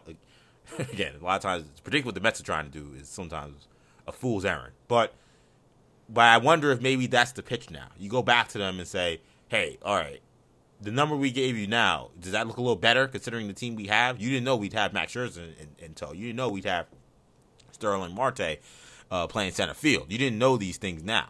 We already know the crew we got coming back you know, you know Lindor and Degrom, you know, does this make more sense for you now? And I think that's going to be the interesting thing. But I think they still got they still got to they got they got to make one more big move and bring either one of those two guys back will be important. If it's not one of those two guys, they got to add someone else. They got to either add another starter or someone to play uh, either second or third. You know, Escobar, the great. I love that move. That's one of my favorite. That's honestly, I mean, Scherzer obviously everyone's favorite move, but I think Escobar might be my second favorite move because I feel like he he if you can't bring back Baez, he's great. He can play second base, so you're still good there. And you could try to find maybe a Kris Bryant or you got to get someone else to play third. Or if he bring back Baez and he plays the second, then you just and Escobar plays his natural position at third base and you're all good. I just felt like that was a really great move for a guy who has to me a pretty high ceiling and a pretty high floor too. So um, I like what I see from the Mets. I know I'm probably sounding like uh, I got the uh, the orange and blue uh, colored glasses on right now. Um, but look, last time I talked about the Mets on this show, I just completely just bombed on them because that Thumbgate disaster that we saw. So times change and, and maybe things are swinging the Mets direction for the first time in a long time. But um, any kind of any any before we move on, we do gotta move on. Any last thoughts on some of these other moves you've seen uh, in baseball? What do you, you know? Maybe you know the Texas move. Do you feel like that, you know, turns them around and makes them potentially potentially a contender in the AL West? Uh, I think what what we're seeing is, um, teams. We're seeing teams that haven't been good that are now realizing yeah. that you know they're making, their, they're making their play now. Yeah. yeah. they're making their play. I think they feel like farms their farm system is getting closer and closer, being ready to unleash. You know, the Tigers have a lot of money that they're trying to spend yeah. um, after not having, and also the way baseball is, if you don't spend for three, four years, you're gonna have a lot of excess money. Right. but yeah. uh, so they they you know these teams now. I mean, you know, Detroit. They've got guys like Casey Mize and, and Spencer Torkelson who were the number one picks you know, two, three years ago who are, you know, now going to be in the big league. Mize, Mize was, was a rookie last year.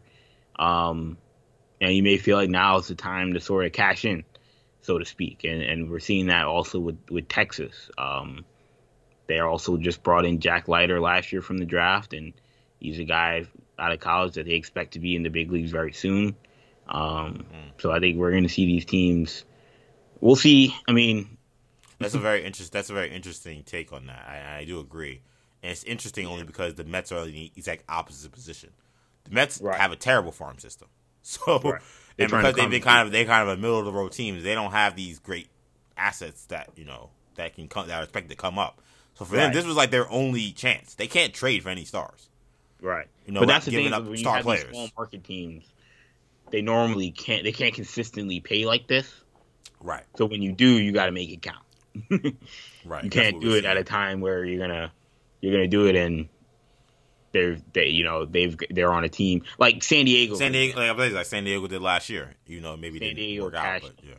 at a time where they felt all right now our talent is starting to starting to come up. Let's go get Manny Machado, Yeah. You know, let's go or get, let's go uh, get this- uh, uh, like uh, now, Snell. Yes, I was thinking. Yeah, And, or you know. you Darvish. You know. right? Um, and, and yeah, I mean, I, I yeah, I mean it'll be interesting to see. I I, I feel like. the, the the we've seen this movie with like the Miami Marlins when they got Jose Reyes and you know uh, paired him up with Hanley Ramirez and that did not go well. So I mean it's it's hard to go from from the bottom to the top in baseball. Yeah. Um, not at least through through transactions. That's true. Yeah, I'm trying to think. I can't. I'm trying to think. Who's the last team to do that? Like, to, Yeah. Spend a bunch of money and go from it being terrible yeah, to a being team that was a bad and- team that, that, that, that just spent a bunch of money one year and then they said we were now they're championship contenders. you'll you, you'll see a team that you doesn't know, normally end well. Yeah. I mean, the Angels have been doing it every year for the last how many years? All right, the Angels have tried it. Yeah, yeah. It's not. It's not. It's not a recipe to to win necessarily. So yeah, that is an interesting point to, to make. Uh, let's talk some NBA hoops, Kendo. So um, we got some pretty uh, surprising news today. The Knicks already appear to be done with Kemba Walker for now. Head coach Tom Thibodeau announced Monday that the former All Star guard would be starting, would be excuse me, uh, out of the rotation uh, for the foreseeable future. Alec Burks, who's been coming off the bench, will take over for now as a starting point guard. Kemba Walker's return to his hometown team came with a ton of fanfare, but so far has been a bit of a mixed bag. We've seen Kemba only show flashes of his one-time electric play, while he's posted the worst plus-minus numbers on the team. So Kendall, uh, of course, you know I followed Knicks religiously because you live in a Knicks household. You you, you also have followed this team. So and of course, Kemba Walker played for the Celtics last season, and that is your team. so it Yes. should make for an interesting conversation here as we move through the NBA stuff uh, from this podcast. Uh, do you feel like this was the right move for the Knicks uh, to, to, to decide to, to bench Kemba Walker essentially? Uh it's it's an interesting move. It's it's it's surprising from the sense that you would think the conventional thing to do would be if you're taking Kemba out of the starting lineup, that you would put Quickley or Derrick Rose in the lineup. But it makes him easier to take out of the rotation if you're starting Burks. Because Thibodeau's explanation was, Right. well, we can't play three Can't small play guards three small the guards. bench. Right. That's interesting. That's a good point. Why don't you put one of them in the lineup? Right. That's Uh, exactly what I. That's exactly what I thought. Yeah. uh, so I mean, that's clearly they're, they're they, clearly they don't want Kemba in the rotation. They're trying to do it in a smoother way. Uh, Burks does give them some advantages. Um, you know, when now that you have this, you have a little bit of size, and dare I say a little bit, a little bit of quickness defensively, and that's that's that's a shame considering Right, Kemba is much smaller. But you know, Burks is a little bit is, is, for a guy who's also had his fair share of injuries, is just in better condition right now. Um, you, you will see. Uh, we'll we'll see how that how that lineup works. I mean, it's not it's not ideal if you're trying to win if you're trying to win a championship, rolling out a a, backcourt of you know Alec Burks and Evan Fournier. Um, but we know that this Knicks team isn't you know necessarily the, the the goal right now isn't necessarily to win a championship. It's you know you want to just continue to stay stay in the mix uh, until you're able to strike strike gold on a either a prospect or a player or a, or a free agent or or in a trade or a trade piece. But um, but yeah, I mean, I think that when you're talking about Kemba's inability to to to keep the the the Knicks always felt like a weird fit because while he helped them, he seemed like he was going to help them offensively. What he provided is not what the Celtics needed. The Celtics, I always said, didn't need Kemba's whatever he gave you offensively in terms of a punch was kind of irrelevant because we've got Tatum, we've got Brown, Right. we've got enough offensive scoring. We we need guys who can help defend those help defend on the other side of the court playing that Exactly. spot. Um, and it, his offensive scoring punch was irrelevant when you know Tatum was out or Brown was out, and He, he wasn't helping you anyway. Yeah, so at yeah, that point, he- yeah, he couldn't carry the load. he, you know, he, he, he it was it was time to get rid of him. But I thought with the Knicks, it, it, you can feasibly say it was a better fit because he's a better. They needed his offensive scoring more than the Celtics did. Um, the problem that's that's always been the problem for me with the Knicks fit is defensively. I don't I didn't I didn't know if Tom Thibodeau would be able to deal with having a point guard that's going to be a liability right. consistently defensively. Um, Brad Stevens couldn't deal with it, and Brad Stevens uh, is also a defensive coach, but he's not Tom Thibodeau. Uh, we know what Tom Thibodeau how Tom Thibodeau stresses and emphasizes the defensive side of the ball, and he didn't you know, he's not able to if he's not able to compete consistently defensively, and he's not, you know, your best guy offensively. It's hard to justify playing him 30 minutes a night, and they're making the case. It's hard to justify playing him at all. So it's a it's it's a sad situation because Kemba's one of the most likable guys in the league. For sure. Um, but I think we're we're at a situation where, you know, he's a player that you know, I, I expect this may end up in a buyout. You know, and go back to Charlotte. They've already done the homecoming thing. I don't, I don't know. I mean, or maybe he just ring chases. Maybe he latches on to the Lakers or some team that that you know. And honestly, at this point, I don't. Uh, these guys, are the, Lakers, are, the Lakers, are the Lakers are ring chasing situations. Yeah, but say all these all these veteran guys signing up with the Lakers. I'm like, they're not really a championship team. Yeah, that's that's not the move, fam. yeah, I mean, so I mean, I don't know. Maybe goes to Golden State, you know, right, or somewhere yeah, team. Or Phoenix or Brooklyn. Yeah, yeah, yeah. It's so bizarre, right? To say, oh yeah, Phoenix ring chase to go to Phoenix. Right, that, yeah, no, this is what a time to be alive right now. um, but um, but yeah, no, I think that that this is a this is a move that you kind of you, you, I get why they're making it. Long term, you can't you can't sustain it. Um, but it's it's a move that had to be made. Yeah, so so obviously I watch the Knicks almost every time they play. Um, I barely miss games. So for those who don't watch Knicks every day, who may look at Kemba's just numbers, his just raw numbers, and say, all right, 11 points in 20 something minutes, shooting, you know, a decent amount, decent percentage, you know, what, like, you know, because he really had been that bad. I think the the problem hasn't necessarily been, the problem has been his production because it's, it's taken a nosedive since the first week or two of the season. But even if you say totality, his his production was not necessarily the biggest issue.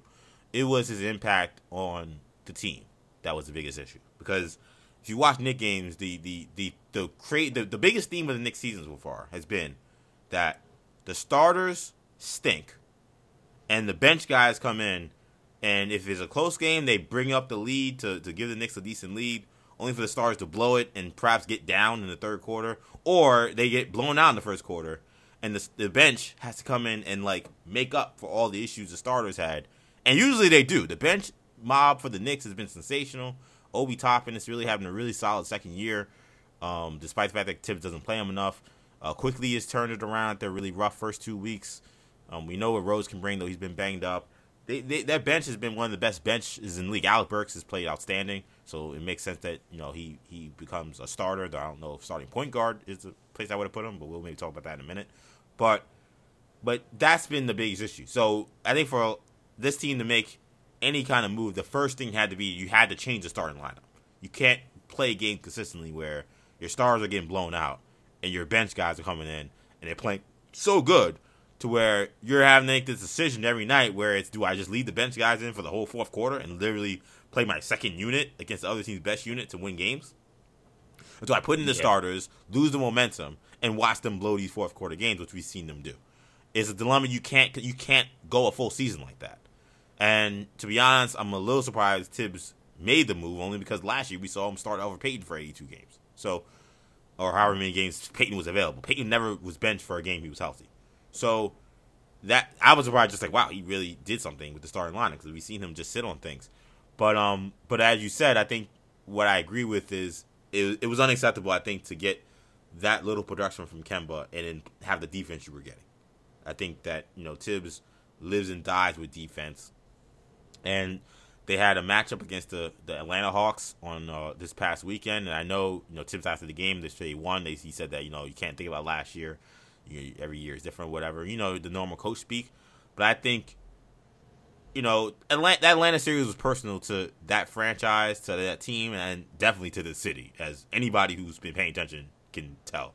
Uh, if the the F Trae Young chance or the Yeah, yeah. anything involving Trae Young in New York that's been talked about on social media has not figured you haven't figured out at this point, then I don't know what to tell you. But they all took that very personally. I think because the team and the city and the franchise prided itself on toughness and defense, and they kind of saw a, little guy come in here and just just run rings around them, and they just had no answer. So I think it was a it was, it was a, a much more personal defeat than even having lost to like a team that was just you know so much more talented, where you just got out talented. So I think Tibbs seeing the defensive effort that he saw in that Hawks game was it maybe an overreaction to make this move because of that? Maybe, but it doesn't mean it wasn't the right move. But I think he saw that defensive effort, and what is where Trae still had a pretty big game, but he struggled in the fourth quarter, and the effort defensively, not just from uh, not just from from just whoever was starting from, so it was Burks, it was Quickley, and then and Grimes got more minutes. Quentin Grimes, a rookie, second uh, first round pick, but also just the whole team defensively just seemed way more intact and just seemed way more feet, way more ready to guard the kind of issues that the Hawks can present to a team with anybody but Kemba on the court, and then Mitchell Robinson returning. So again, is it Right. rational to say because of that game now I'm making the move? Maybe it is, but something had to change. And if you're gonna make the first move, if you look at the box score and say, well, the guy, the starting lineup stinks, and the guy with the worst plus minus is the point guard. I mean, it's just kind of one of the things where I hate to see it. You know, I Kemba Walker played in my league. I played against Kemba Walker. Um, Kemba Walker is, is a great guy by all accounts. Any That account from anybody. Um, before he got to the those, NBA. those, That's- those, uh, those, those Kemba EG battles were war. no, definitely not. Um, but like, but Kemba's a great guy, and anybody who Yeah, yeah. loves basketball in this city, you know, you gotta love Kemba. So, I hated to hear this happen. Just because you love him, you almost feel like, man, just give him a couple more weeks, maybe. But you know, I told you when I, when you know, I actually I returned home for the holiday weekend. I told you, man, like Kemba, I told you that, that he had to come out in the lineup, and you kind of were surprised when I said that. I was like, he, he he just he doesn't he just if he if he if his, if he's not hitting his jump shot, he just doesn't give you anything offensively. And he's a pretty decent shooter, so there's some nights where he's he's shooting the ball well, but I almost feel like it's fool's gold. I think that the notion that you think you're gonna get that shooting from him consistently, it's just we haven't the Knicks haven't seen it. So why why so why would I think that that's gonna happen at some point? Yeah. Um, because his shooting has been, you know, his aggressiveness and his shooting has been up and down. And, and the, look, it's nothing against his skill set. We know he's a highly skilled player, but it's the knee. He's got a lot of mileage. He's been through a lot of wars, and it's a, it's a shame to see a guy who was just so electric with the ball. I see him get on mismatches against seven foot one guys. He can't beat them off the dribble. He can't blow by them. He can't get to put them on skates. Kemba Walker used to be impossible to stay in front of. yeah. I watch guys do it easily now. And again, if he's gonna be that kind of player, and then he's not gonna guard anybody, and again, it's not effort. It's just it's who he is right now. He's not. He's just not gonna be a good defender. When the Knicks pride themselves on being a defensive team, and they've seen their defense slip this season, they went from being the you know one of the best, if not the best defensive team last year, to just a middle of the road mediocre defensive team this year. They couldn't like like what else are you gonna do? And there's a lot of issues on this team. Julius Randle's had a bad season by my account. RJ Barrett's had a bad season by my account. I don't want to absolve those guys of blame. Adam Fournier's not played up to snuff on a consistent level. I don't think Tibbs has had a great year, so I don't want to make this just it's all Kemba Walker's fault because it's not. But you got to start to tweak things at some point. And to me, if you're gonna start somewhere, this is just a logical place. You're not gonna bench Julius Randle. You could, in theory, bench RJ, but he's a number three pick in the draft from a couple years ago. You're really to bench the guy that's supposed to be a cornerstone? I mean, you got to bench the guy that's on the, the least amount of money, who has the worst impact on the team, right? On that unit, rather. You're not going to bench Mitchell Robinson. That wouldn't make a difference. So he was the logical choice. Alec Burks starting for him is a little weird to me. Um, it's concerning because Yeah. Randle has been so sloppy with the ball. Now that means Randle's going to have more ball handling responsibilities. If But Alec Burks has been playing the best off the bench, so I, I also understand that part of it too. He's If carried the any Knicks in team- quarters recently. Yeah, certainly. Um, I think if there's that was the other point that I wanted to make that was that if they if there's any team that can that can do it or if there's any lineup, you know, this is going to be one of them where you've got four guys that can all handle the ball and all make plays for other guys. You know, Fournier can handle the ball. Barrett can handle the ball. Obviously, talked about Randle and Alec Burks. Obviously, can handle the ball. So, you know, if there's any line that can go without a point guard, you know, this would probably be it. This is probably the only um, lineup you could try this with. You're right. Yeah, exactly. You gotta have four those four players have to be on the court in order for this to even have a chance to work. Yeah, basically. Um, and so yeah, I mean, I think that this. I I reiterate what I told you. We didn't. I didn't tell you this. I didn't say this on the show because we haven't been on in a while. But I told you a couple weeks ago. I think Knicks will make a trade. Um, yeah, you did say at that. some point. Uh, I didn't know what it would be. Now it's looking more and more clear. Maybe Kemba will be involved, but and that that's probably going to be wind up being a little more minor uh, if that happens. But I still think the Knicks are going to make a trade. They'll be in the buyer's market um, to try and get better, to try and stay stay uh, in in the playoff hunt. And I mean, the East right now is is all over the place. You know, Philly. Last time we had we were on the show, Philly was looking great. They didn't look like they needed Ben Simmons. Now they're ten and ten.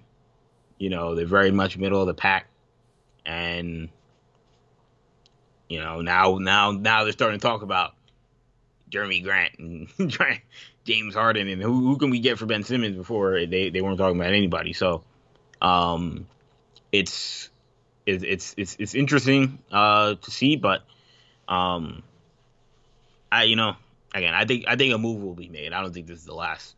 This is the this is the final piece of the puzzle for the Knicks.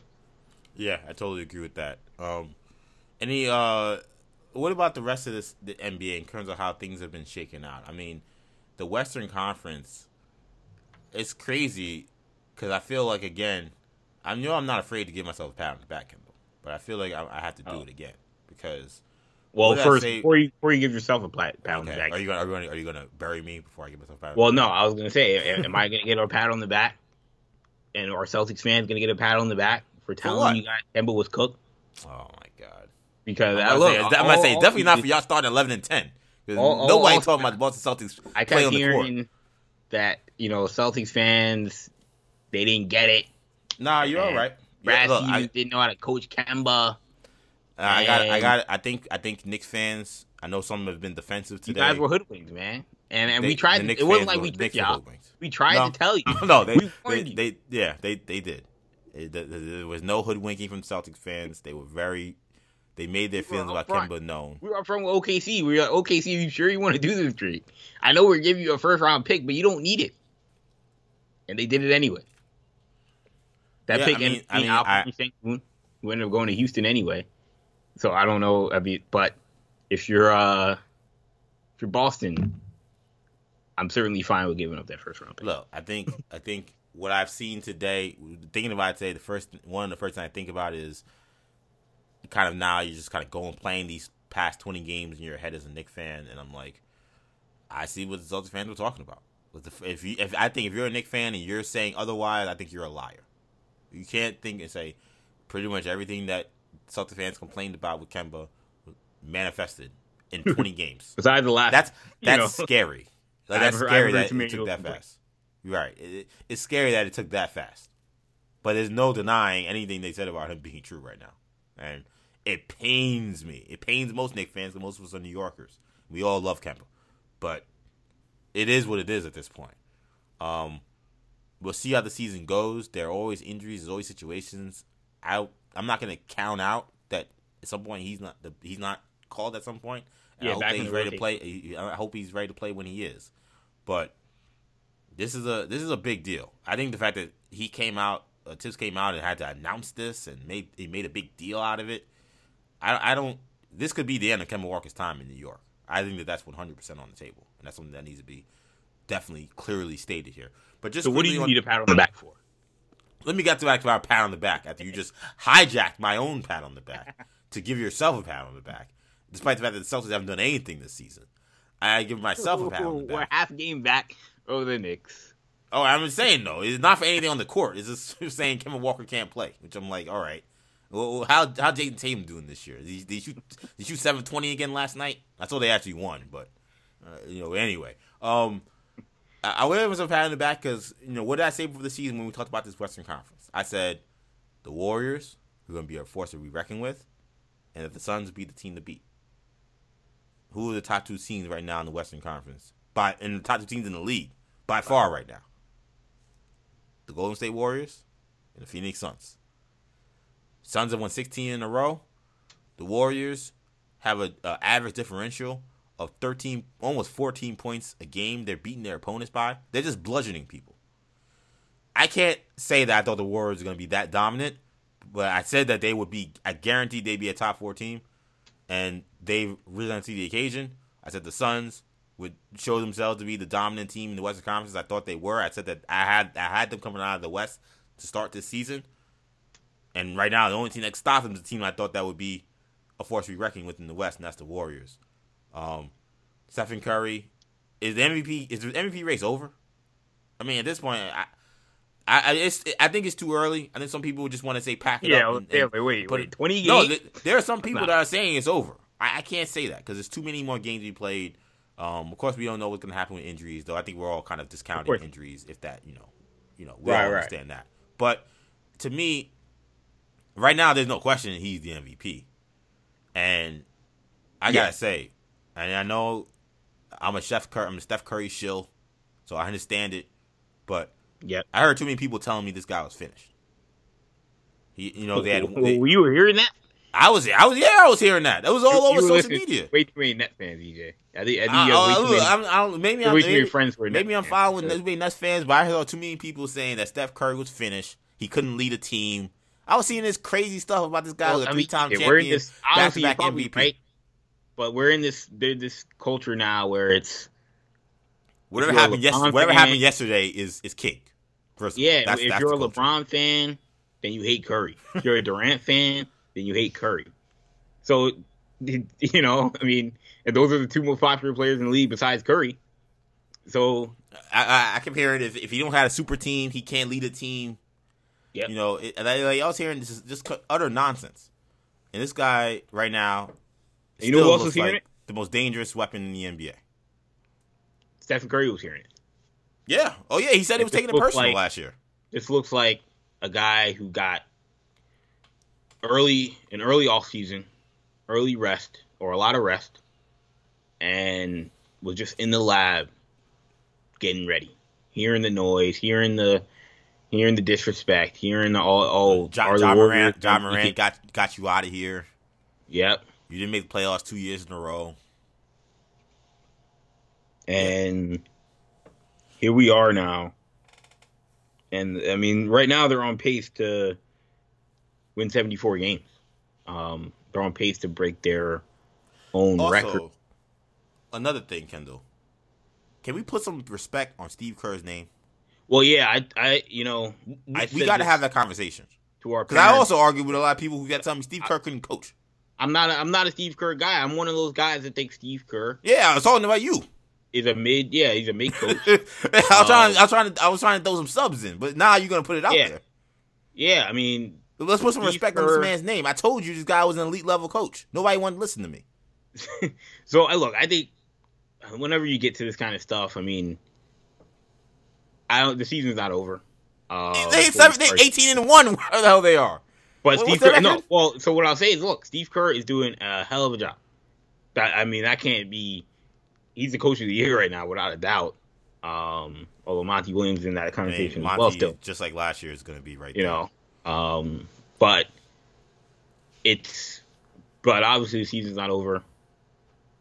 You know, a lot of times our, the bones are also made in the playoffs. So we'll see. But I mean, like, I mean, because again, I mean, some people may say Avery Johnson can't coach, and Avery Johnson had a Mavericks team that won sixty something, sixty seven games. You know, and Right, got but Steve Kerr. Steve Kerr has three championships. That's why I don't. That's why I Well, don't understand about the and Steve that's that's Kerr and that's fair. And but then obviously, You're then saying, we well, we see more. I've seen him win championships. we we get back to the to the words stew, the alphabet stew of you know, well, who was there, and you know, Durant and this and that, and Luke Walton. No, but this, no, but Luke this Walton won what seventy games with, with Luke Walton as a coach. So obviously, obviously, all that stuff is still is still there. But if you're talking about, do I have to? Is this more data to, to process in the Steve Kerr evaluation as a whole? Yeah, I mean, yeah, I mean, if he makes the Hall of Fame, and I look back at this season and the they win 68 games and maybe they don't win the championship, maybe they get to the finals, maybe they get to the conference finals. We can now say, well, I mean, he took a team that people thought wasn't, you know, uh, some juggernaut super team, and they performed just as good as some of his juggernaut super teams. So, I mean, The first The year he got the first the first year he got there, he took a team that was a playoff team, but a middle of the road playoff team, and they were the best team in the NBA and won championship. Then uh, after Durant- those, uh, No, after camps. Durant after Durant came in, every, all the all the things got muddled, and it was like, oh, he's, he's not actually a good coach. And I'm like, what are you talking about? The first year he coached, he won an NBA championship. And then Yeah, not- and then this year- those camps for DJ. Look, all I'm saying is, at the end of the day, Steve Kerr is doing a tremendous job, and a lot of people have been chirping about Steve Kerr's ability to coach, including his own player, Draymond Green. And I'm just saying, the respect needs to be put in this man's name. He's doing a hell of a job. There's just no, there's no debate. This guy is 18 yeah. two the first 20 games with a team that is missing major pieces. Yep. They don't got James Wiseman. They don't got Klay Thompson. They've had other injuries. And they've still been a dominant team. You got teams like the Lakers that's supposed to be bond squad. They 11. They 500.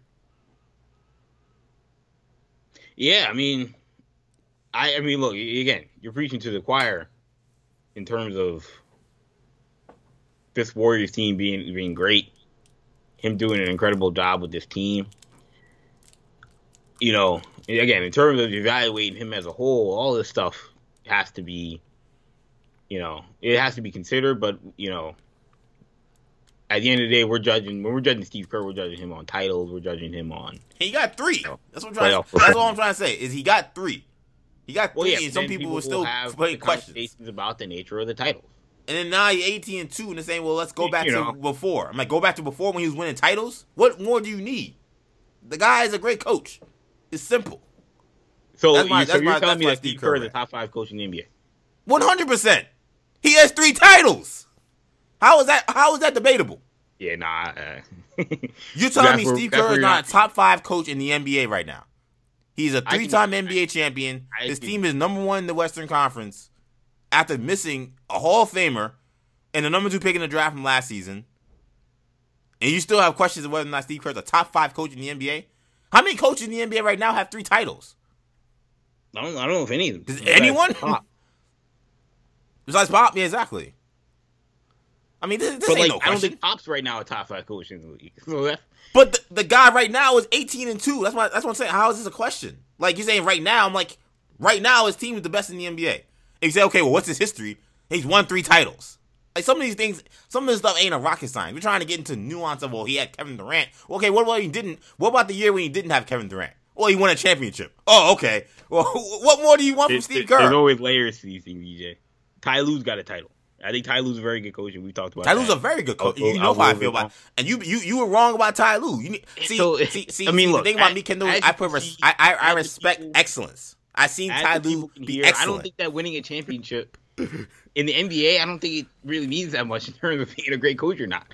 I like it depends on the situation. Obviously. then what do you That's want them to do? my I, philosophy. I, how do you gonna say winning a championship isn't I isn't know. the, the end all be all? But what's the goal then to be a head coach?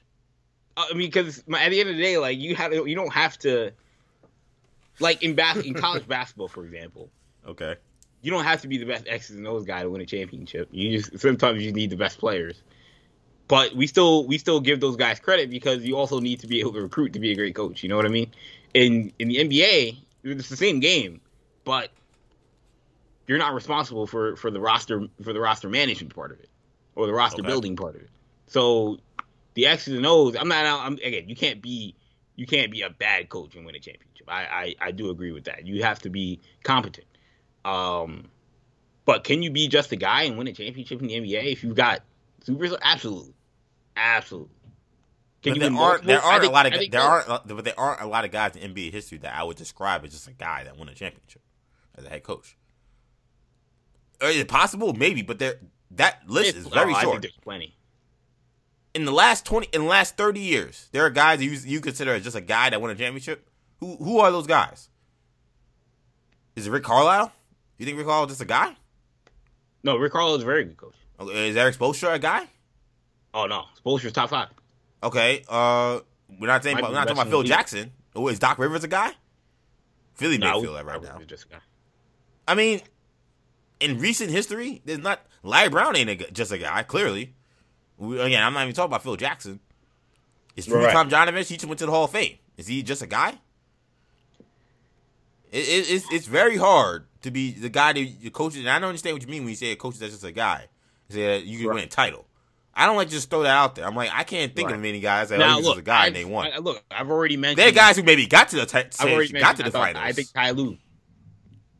You know, again, I don't think Ty Lue's a bad coach. I don't know. I, don't I saw Ty Lue take that Doc Rivers team. That guy you just said is one is a great coach. Took his team without Kawhi Leonard and got them two games from the NBA championship. So, That I, was, that was a hell of a job. so I, I- I mean, again, what are we talking about here? What are we talking about here?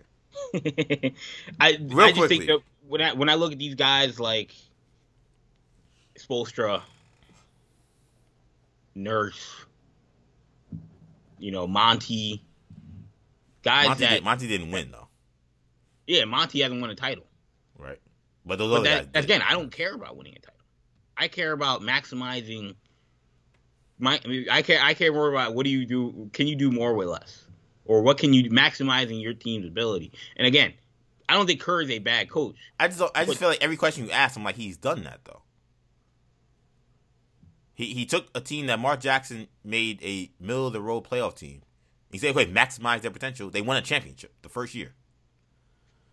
And then the KD team, he said, "Okay, you should win multiple championships." with This team, he won multiple championships.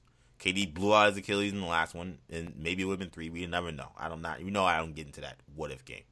Right. And this, and okay, the, the next few years after KD, okay, what do you do?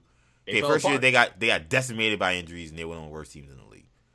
Uh, last year, not as injury prone, though they didn't have Klay Thompson. They had a decent year, but this year, with a lot of those guys developing and improving and continue to learn the system, now they're eighteen and two. Just again, talking about maximizing your team. There weren't a lot of people sitting around saying the Warriors are going to be a bomb squad this year. That they were going to dominate the league for the first twenty games. We're a quarter of the way through the season. This isn't like oh, it's five. It's a five game win streak. They beaten teams by an average of fourteen points. This isn't an accident. he's doing a he's doing an excellent job. I can't. And look, in terms of how good is he? Is he top fifteen? Probably. I you know, I top wouldn't- fifteen. You- I wouldn't you- say he's not top fifteen. you're, you're holding on top fifteen for a guy who has three championships. I'm not saying he's a bottom He's half of the 18 and guy. two. I'm just saying he's not. I'm just saying I don't think he's. I don't think he's top five. I feel like the listeners think you you sound nuts right now. I think that I, I don't know. You never know what people think on this pod, but we, we- we're hedging bets on top fifteen for Steve Kerr, three time NBA look, champion. this league is a. It's a very. It's, it's a hard league. That's why again, 18 you and talk 2 to start about winning a championship, it's right now. Like I mean, there are some people that would say Frank Vogel's just a guy. I don't know. Uh, I like Frank Vogel, so I'm not going to go there. But some people may say Vogel's just a guy. But Vogel's like, team is, is eleven and eleven. He got he got a hell of a lot of Hall of Famers on his team. right, and that guy's got a ring. That like that's my point. Like No, but I'm saying so. But Steve Kerr has less firepower, and he's 18 and two. He's saying Oh, this. no, he- there's I still mean, questions. I mean, this guy's got a better roster than Vogel does.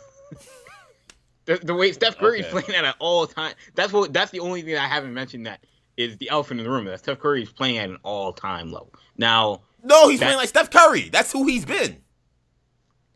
He's not playing any better than he's played over the last six years, except for the one year he was hurt. This is who he's been. Look at his numbers. Th- We trying to tell me that Steph Curry's playing at some kind of that, and we keep saying that about Steph. But I'm like, and, I, and maybe this is me sounding like I'm not. I'm hating on Steph, and I'm not. But like, he's not playing any better than he normally plays. He's playing like he normally plays. But the team is is is is producing at a much better level because they are playing a stellar defense. That has a lot to do with coaching. They're the best defense team in the NBA by far, and they move extremely well without the ball, and they move and they pass the ball extremely well. like, Again, a lot of that is coaching. If you ask me who's a better coach between him and like Taylor Jenkins, I'd be like, I don't know. Are you? I can't believe you. I I, I, I can't even continue. Taylor Jenkins doesn't. I, have am not even. Gonna, I'm not even gonna. I'm not even gonna entertain, entertain that. If, if if Steve Kerr was the coach of the Grizzlies, would they make the playoffs? I'm, I'm Would not. they have made I'm- the playoffs last yeah, years? No, I don't I'm know. Not, I'm not doing this. I'm not doing this with Taylor Jenkins. Look at what Luke, Uh, again. I'm I not like I doing- said, look at what Luke Walton did with that Golden State team. And again, I'm not even talking about this year. This year has obviously been terrific, you know, and we'll we'll be able to evaluate that at the end of the season. But look at what look what Luke Walton. I mean, look what Luke Walton did with that Warrior team when he was out. I mean, he people don't people he's Luke Walton still getting Right, but he's still Because of- he's because still that- that coaching. run. he's still coaching with Steve Kerr's players. He's coaching with Steve Kerr's staff. He's running Steve Kerr's system. He, he since he left that infrastructure, he's been a bum as a coach. No disrespect to him as a player and anything he's been or as a person anything like that. He's a bum as a coach. That's why he doesn't have a job right now. So we keep saying, "Oh, what what happened?" I'm like, "What happened was he had Steve. Kerr gave him a Ferrari and he drove. He didn't crash it off the off the cliff. That doesn't. that's not an indictment on Steve him Kerr. Ferrari or was it Joe Lacob and Bob Myers? And and frankly, was it Rich Kleiman and Kevin Durant gave him? The, but like that that's the thing. I, the NBA is a players' league. I think the But, we, NFL. but I feel like every excuse you have with Steve becomes a lot Kerr, there's an answer. It's okay, but he's one without Kevin Durant. He's one without Luke Walton. Like so, what? Like so, what? Like what more do you have to prove? Like I, that's one thing I don't understand with the, the, Steve Kerr haters. And I'm not like the. I sound like the biggest Steve Kerr guy, but I'm really not. I just don't. I don't understand the hate he gets. I don't. He's clearly an elite. It's not coach. even. I mean, clearly one of the best coaches in the NBA so you- of I his mean, generation. You want me to explain And why somehow- people don't like And this isn't me. no, you you. I mean, I don't agree. No, You this isn't me, but I think explained the reason why there are people that don't like Steve Kerr is because uh, he's perceived as a very cocky, arrogant guy. I don't care about all that. I'm talking about. I'm talking about him. make- I'm talking about there are people who make cases for him from a basketball standpoint. People think he walked into a situation that was ready made, and there are some people that feel like Mark Jackson got the short end of the stick before he got a chance, before that team was was at its peak, and that he got fired right before the team was about to reach its peak, and that Steve Kerr took over from that situation. I just think that that's. I'll be And honest. I just feel like that the, is. the, the I, logical progression. I just feel like that is very surface level thinking when you if you if you actually watch the Warriors.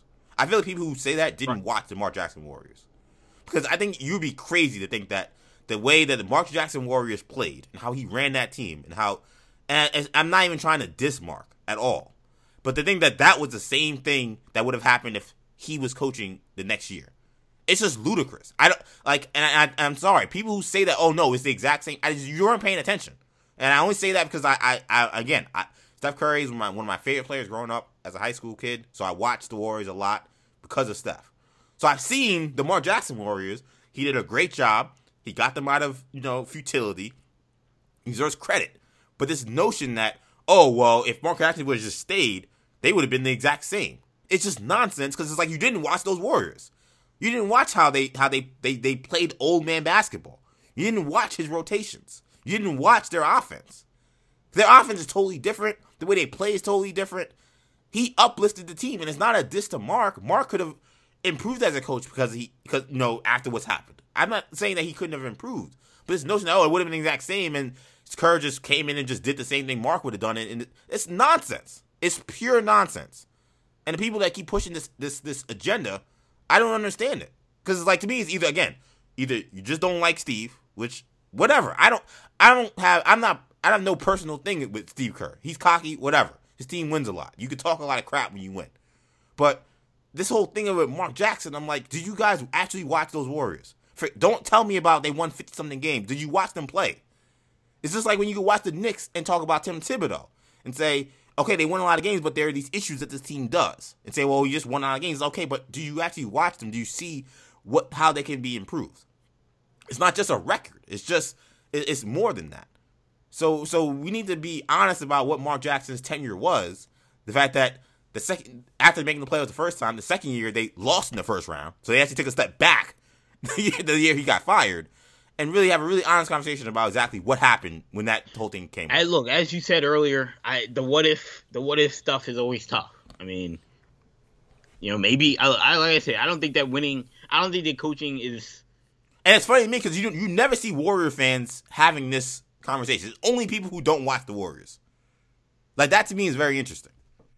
Because you know, the teams who watch your team, you know the If most. it, it, it, I mean, It's, I've never seen a Warrior fan be I like, don't man, if we had Mark Jackson, we would be all right. I've never heard that. I mean, to be fair, everybody watches the Warriors because no, but I'm, but you know what I mean. they're, they're on TV all the time. But Kendall, you know what I mean. even in the even in the playoffs, like No, but no, but that's that's different. It's different.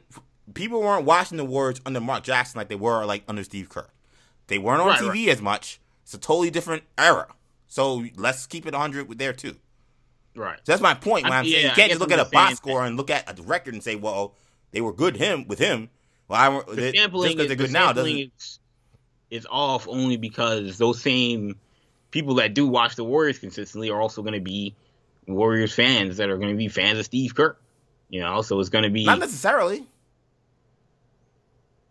Why? Like not not not like again. They're Nick fans I mean, he's criticize Tom Thibodeau. coach, you're you. I mean, maybe more wired. I mean, again, I don't know. Maybe there are Warriors fans that hate Steve Kerr, but yeah, you would think that those fans would be more wired to to defend him. That would be my hypothesis. But what is But- there to defend? That's what my point is. Is that the only thing to like only like there's nothing to defend. His record is stellar. The only thing like the only thing is like well, to what if this notion or, the- or the- this or thing to- is like well what if this happened or what happened when this guy coached for a couple of months? It's just like that's not a defense of Steve Kerr. That's just trying to disprove what we saw for over five or six years.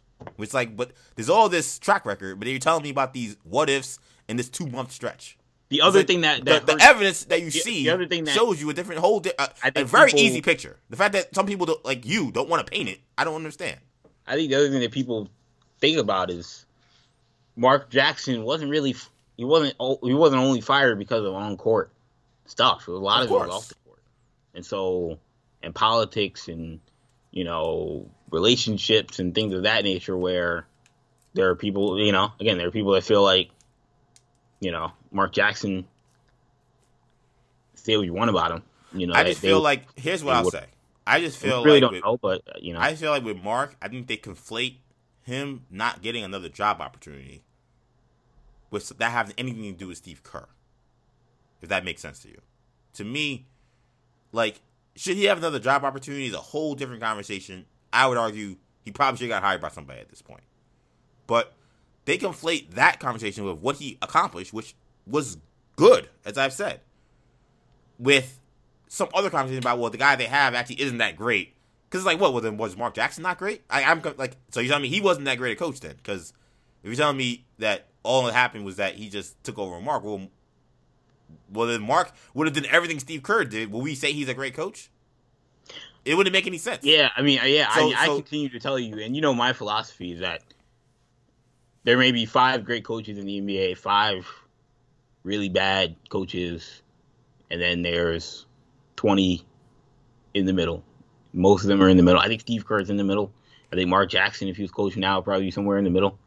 Um, There is not one coach in the NBA that if they started all 30 teams start the season, and they have to be the first pick in the in the coaching draft. Not one team, not one coach would pick the Golden State Warriors. Not one. wait, wait, wait. If if the coaches all started at, at zero to start the season, he said you get to pick the co- team, you get to coach. Just look at the rosters, look at the situations. You get to pick one team all year. Not one team is picking the Warriors. You're picking the Brooklyn Nets. You're picking the, the Lakers. You're picking the Spurs. You're not picking the Warriors. That's clear. Really? One hundred percent. You think that the start of the season, can't- talk about what we see. I'm talking about the start of the season. You start zero zero. Right. If, if every coach got the number one pick, like if you had a hypothetical, everybody had the number one pick. The coach said you got to pick any roster to go this season with. No one's picking the Warriors. Will they be five? Will they be four? Will some people make them three or two? Maybe. Are they number one? No. Not one coach is picking them. Most of them are picking Brooklyn. the Nets would get most of the picks. And Right. Say, you know, this isn't a thing about Steve So Nash. Right. So when we talk about this whole thing about, obviously is. but when we But my thing is whole- like the Warriors are one of the five. They got one of the five best rosters in the league. You know, I think that there are some people that would.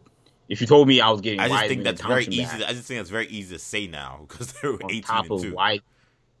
It was well, it wasn't conventional wisdom that they were going to be a top team. When I made that pick again that they would be a top four team in the West, it wasn't. Oh, everybody thinks this. There's some people who didn't think that. Yeah, no. So like this idea they have a top five roster automatically. I'm like, I don't I don't know if I agree with that. They got a top five player. They got a top three player probably. But the roster? It's a good it's a good roster. A, the, the it's a, it's right a, it's a very good roster. I was I was Which is why I'm trying to say that there are a lot of other good rosters. That's my point. I, I, think I think a lot of people around the league weren't as high on Golden State in part because they weren't as high on Kerr, and Kerr's done a great job, which is why they're better than I think a lot of people expected. And you you were right you were rightly, you know, on board with I guess, and, and but maybe Smith, says you know, I think Steve Kerr can coach a little bit. Maybe that's maybe that says something. I think I did not expect this conversation to be on Steve Kerr that long. I do want to ask you real quickly.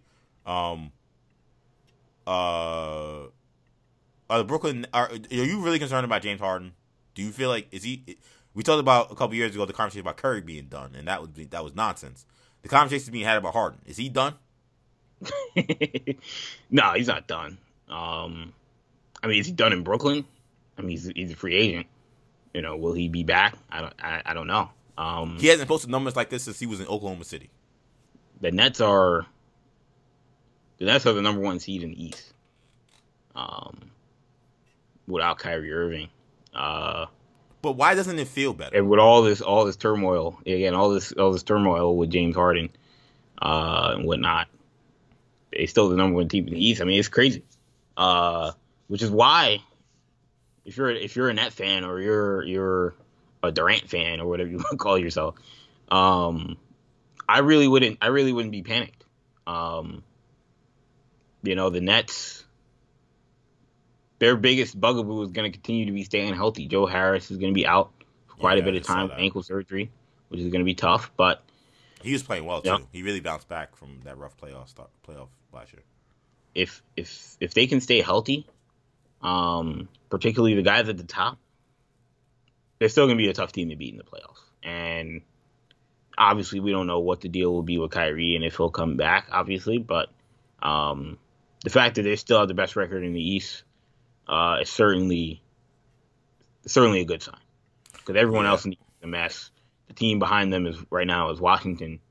Um, you know, I mean, if they if they had to play in a playoff series, I don't think Washington will get to the conference finals. But if they did, it wouldn't be. I don't think it'd be close. Uh, no, maybe no, close. They're, they're, no, they're Washington. I gotta give. I remember I said before the season, I did not understand the people that were in love with them. I was dead wrong. Um, they are a much improved basketball team, 100. percent But no, they're getting washed by Brooklyn. I totally agree with that. But yeah, I, the reason why I'm gonna say that it is time to, to, be concerned, I don't care if you're the number one seed, because I, I, if you're telling me that this is who James Harden is gonna be this season, they're not gonna beat the Bucks, and they're not gonna beat the Bulls, and they're not gonna beat the Heat in the playoffs. Those teams are getting them out of there if he's that's who he is. I mean, this is who James Harden was in the playoffs last year, and they almost beat the Bucks. Right, but James, but the whole thing was that James Harden had a hamstring injury. That that was why he was right. playing bad. We don't know why he's playing bad now. Like, but if this is who he is now, if he's just like, like from a production standpoint, he's kind of like Russell Westbrook, really. Like, he can run the team, he gets a lot of assists, he gets a lot of rebounds, he can score a little bit, but it's gonna be very not. It's gonna be a little. It's gonna be more efficient than Russ because he's gonna get to the free throw line, but the field goal percentage is gonna be terrible. If that's who he is, and Kyrie doesn't come back, and you know, God forbid anything with this crazy variant that's in South Africa. Prayers to the people who are suffering from it potentially, and the people who may suffer from it in the future. But I don't know if this thing's gonna work out where they're gonna just uplift the the the ban and say, okay, he can play now. If COVID comes back and Fauci's saying that there's gonna be another spike potentially. The Nets are in. This is again. It's all saying they're in a trouble is all relative because they're not. They're gonna make the playoffs. They're gonna be one of the top three, four teams in the East. They could very well be number one seed in the East. That's very possible. But their goal is to win a championship. So you're saying, okay, are they in the right position to win a championship? No. Uh, they're old in the front court. Uh, Harden is not the. He he's not good enough to be your second star only with this roster. You would need Kyrie Irving to make this whole thing work. With Kyrie not being out there, the Nets are a beatable team. They're not they're not a, a, bad team. They're still a very good team, but they're a beatable team. And the whole thought was that when they they got these guys, that they would run through the East. They they ain't run through the East now. The difference between them and Charlotte is two and a half games. Charlotte is in sixth. See, the difference between them and the Knicks, who they play tomorrow, is three games. Knicks are in seventh, and they're 11 and 9. So even though they're in first place, it's not like they're lighting the world on fire.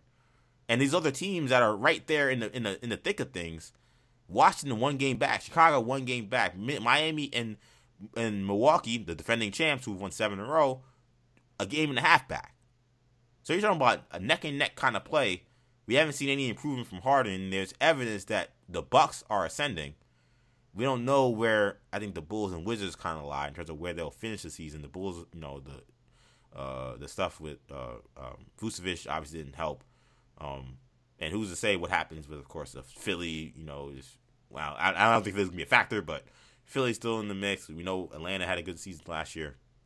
Um, but yeah, no, I think that this is. I think this is is not. I, am not saying it's panic, but I, I would be concerned. I don't like seeing you know posts about you know Kevin Durant needs more help. Like, are you kidding me? That's that's what that's the that's been the dialogue that he somehow needs more help. It's like this team's supposed to be ready made, and they've gotten great play from Marcus Aldridge, who I think has played as well as anybody could have expected. But now Harris goes out. It's uh I don't know. I don't know. It's uh and maybe maybe with tripping, maybe the regular season doesn't mean as much to this team as maybe I would think. But something tells me that this I I almost feel in some ways the Nets need the regular season more than the Lakers do.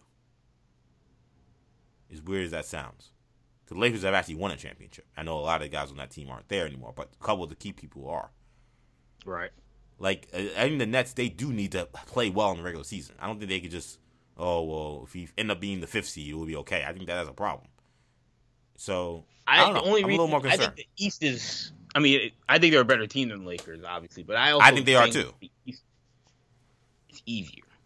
So I also agree with that. Yeah, you know, I mean, look, Milwaukee's like gonna be Phoenix tough. And...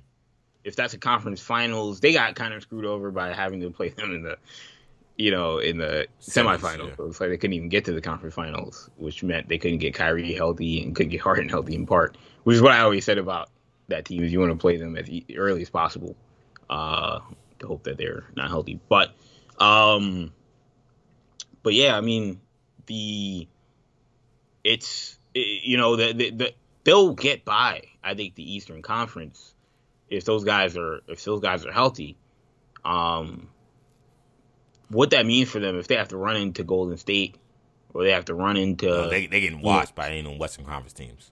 You know, I'll, I'll, say that immediately. And I had the Nets winning the championship this year, but I thought James Harden was going to be Houston James Harden this year. I thought. I'll also say this. Um, I don't think it's a guarantee still that either Golden State or Phoenix makes it out of the West or the Lakers. I mean, I don't, I don't really. I mean, Lakers, I guess, have a, a shot in theory, but they're just I, as much. I will go as far. I will go as far as to. They are. I will make this. I will make this bet on November 29th that I will guarantee that either the Suns or Warriors are coming out of the West. It's easy for me to do that because I picked the Suns to come out of the West, so that's the team I actually think will do it. But if you gave me the Warriors who and said I'll give you those teams on the field, I'm taking those that team. Mm-hmm. Yeah. I'm taking those teams. I, I have no problem. I have no problem. I'm not even sweating. I don't think the West is as deep as you think. Yeah, I mean, I think the West. The good, that's the, that's I think the West bet. has very top heavy. Um, I think the Jazz Dallas are a pretty is, good team. Starting to really come on. I mean, Dallas they, are um, five and five in their last ten. I mean, I, and they've dealt with injuries.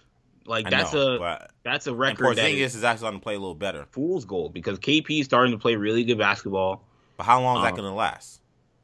I mean, of course, yeah, these guys got to stay healthy. Uh, but, but if he's healthy, he looks like a guy and that's and that's actually real quickly something I want to mention about Brooklyn is we keep saying, well, they get healthy, they get healthy. Well, they're old. Like that's that's just not a thing that we can just say, well, if they're healthy, they'll be fine. I don't know if they're going to be healthy. I'm not banking on that anymore. There's no reason for me to. Right. I think the same thing could be said for KP. He's playing really well right now, and I think that he deserves a lot of credit. But again, how long will this last? Porzingis looks like a guy. He looks like Gordon Hayward, his first year in Charlotte, where he looks like a guy who's now fully healthy back from his knee injury. He's now dunking on guys again. He's playing with a little bit more. He's playing with a little more nastiness that he hasn't played with since he's left the Knicks. You defend the rim um, a little better. Yeah. And I mean, again, we'll see how him and Doncic click fully when, you know, you know, now that Doncic is back. They, um, but, and I don't look again. I wouldn't if you're if I'm betting money, I wouldn't bet on Dallas. But you know, I think they're a team that has a chance. Utah, obviously, uh, Denver's pretty much out of it now uh, without I don't, Porter. believe, I don't believe in Denver, Um, man. And Murray, you know, is going to be coming back from his ACL. But to- I told you off air, Kendall, and I want to say on this pod, Denver, man, they're the they're the Brandon Roy era Portland Trailblazers. That's what this looks like. A team that has Yeah. all these great stars, but and all this great potential, but they can't stay healthy. And to me, uh, The good thing for them, their unlike that Aldridge. team- he's the only guy that can stay healthy out of that. yeah, the, the good thing for them is that Aldridge, in some people's eyes, was the third best guy on that right. third Aldridge best, is, you know, is not, not as good as long term. as Jokic. Jokic is Brandon Roy. Right. So you feel like we can still build around this guy somehow. You know, Right. Aldridge was always going to be tough to be the cornerstone because he, no one thought he could be the best player on the championship team. Right, Uh, agree. luckily, they got Damian Lillard, but then Aldridge was getting old and he left. Yeah. But, um, but you still have Jokic, so you feel like you have the guy who could be the best player in the championship team. But it's just hard now because you, you just gave a guy who's uh, having a surgical procedure on his lower back done, um, 100 and whatever, 180 million dollars. Oh man. Or yeah, as- well, I mean that was Yeah. that was that was uh, you know, I thought you made a good point too off air to me when you said that you felt like these GMs sometimes, for their own picks that are going well, will feel themselves a bit by maybe jumping jumping out the window. An extension. Kinda- It's it's it's to. They're trying to win the press conference, Yeah, because you know, trying to win the back pages. and to me, you know, I do think there's a little bit of hey, small market guy. Do you want to have any you know questions, any doubt? Maybe that's part of it, but I mean, other other guys in his, his draft and his, of his draft, you know, situation that got that bag, you know, he was clearly the worst guy. You know, even if Or at least the guy who has- had proven the least. proven the least, right? Yeah, exactly. Yeah. So and the guy who the guy who hadn't justified that sort of money by like you said by what he's done by what he had done, now he trending in a way where there were some people that thought he's gonna be mo- most improved player he was gonna be an all-star i mean what you had him as an all-star this year first time all-star I might have. Yeah, I might. you know i mean if people thought he'd be a first-time all-star he'd be most improved player those weren't bad bets i mean as good as he looked in in the playoffs that seemed like a uh, it seemed like a surefire thing Yeah. what I, what I don't know is how did did they not like do any physicals on him? Like they had no idea this guy was hurt. It'd be one thing if he if he had played the first two months and all of a sudden you know his back started to give out and by February they had to shut him down. He's been bad all season Yeah, that's the He part came of it that. camp yeah, with a Yeah. bad back. yeah, how did you give him that contract? And this guy literally hasn't played one game healthy since he got that contract.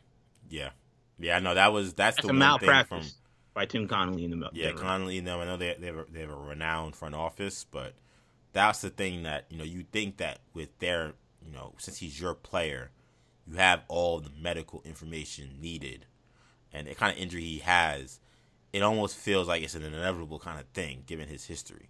So it's like, how did you not foresee this being a possibility? Because there's no nobody thinks you're crazy enough to know this is a possibility and still give him two hundred million dollars essentially. Like like we're giving Yeah. you that much rope, but it makes you wonder should we even be giving him that much rope? But let's say we do give you that rope. It's okay. Well, what went wrong? How did you guys not see that this could maybe become catastrophic? And that's the that's the tough break for for Denver. Um, we got only a couple of minutes here, uh, but I just want to get your thoughts real quickly on the the Duke Gonzaga game from last week. It was a classic matchup. It was a showdown of two potential top two picks in the draft between Paolo Banchero from Duke and Chet Holmgren from Gonzaga. Uh, two of the top teams in the in the country. Of course, Duke. Um, I, I use the word upset, kind of, you know, mildly because it's Duke, Duke never the underdog, EJ. according to Quinn Cook. Yes. Um, uh, Duke uh, beat Gonzaga in a very, very competitive, very close game. A terribly officiated game, I might add, but nonetheless a, a, a great game. Um, just real quickly, Ken, the biggest thing you took away from that that game? Uh I mean, it's not really a takeaway, but you know, because I've already I've already been on this train, but I you know I don't think it's close between you know who should be the number one pick in the draft. Um, you know, if we're if we're calling it a debate between Holmgren and Banchero, then I would take Banchero. Uh, if people want to throw Jabari Smith in the conversation, I still don't think it's close. I, am I'm, I'm taking Banchero. Um, he's a he's a he's a I don't want to say generational. I think he's a generational power forward prospect. Um, a generational may be strong because Zion was was a power forward and that was in this generation, but uh, but he's he's he's he's a guy that that that's certainly special. Um, it also, I mean, just the NBA readiness. Uh, there are some people that think he's not as good of a fit for the NBA as maybe a Chet Holmgren uh, or a Jabari Smith. I just I disagree. I think that there are teams out there, um, you know, that like the San Antonio Spurs, for example, or the Orlando Magic. Uh, I saw Chad Ford. He likes to, you know, he's always been a guy that's looked at you know, what team, if the team got the number one pick, who would they favor? Uh, and those were some of the teams that, uh, you know, OKC is another team that I think would be an excellent fit for Paolo Banchero. Mm-hmm. Um, you know, where whereas are there other teams that maybe say, you know, Chet Holmgren may be a good fit potentially? Uh, the Pelicans may be a better fit for Chet Holmgren than Paolo yeah. Banchero. Um, but you know, if you're a team that has a hole at the four spot, I mean, this guy looks like a guy he can average 17 and, and nine from day one in the NBA. Yeah, so I today. Yeah, he looks like he can do it today. It's the most NBA ready prospect I've seen. Not only NBA ready from just like what he's going to do and contribute, but like the guy guy has the most pro ready game that I've seen and skill set that I've seen since I don't know I mean, I mean, for, for a guy, his, I think, I think in terms of his, in terms of his, I think in terms of his size, his, his size, position, of course, yeah, they're guards, but that's why yeah, there's some guard Derrick Rose, you know, but yeah, yeah, you know, and yeah, and even Derrick Rose, there was questions. Derrick Rose, you know, didn't shoot jump shot, yeah, you know, guards obviously it was a different NBA, obviously, but right. you know, Derrick Rose, the first point guard drafted number one since Allen Iverson. I know, you know. Yeah, Paolo, Paolo, man, he was he was dominant in that first half. It was too bad that he had the, uh, he had the the cramps. You know, I would like to have seen how that game would. I, think the game would have played out fairly similar. I think it would have been a close game that Duke probably would have won. Um, but like I, I would have loved to have seen how they closed that game. You know what what shots he would have been looking for in those kind of tight situation kind of games because uh, Gonzaga really you know came out and, and played a much better second half. I think in terms of the the draft situation, it's Banchero, to me, what that to me looked like the conversations we were having on the Undisputed podcast. Um, excuse me, the, uh, the Uncommitted podcast. Shout out to, of course, uh, our YouTube viewers who check out that podcast. Of course, it is on the, the, the channel as well. Um, that's our basketball recruiting podcast. We talked about Paolo versus Chet and the whole deal about like the idea of Chet being number one, but who Paolo is is probably number one. And I think Chet, in terms of his high school senior year, um, I think maybe kind of started to kind of muddy that water a little bit. Cause I think he seemed more developed than I think people saw maybe his junior year. But to me, watching that game, I kind of felt like it brought me back to that, where it was like, okay, functionally, what Chet could potentially be, and even some of the things he's presenting now, cause a lot of problems for other teams. But who Paolo is, I mean, I saw someone say, and it's hard to deny. I mean, he looked like a six ten Carmelo Anthony. I mean that that I mean, and that, that guy, I have a hard time believing you're not taking that guy number one.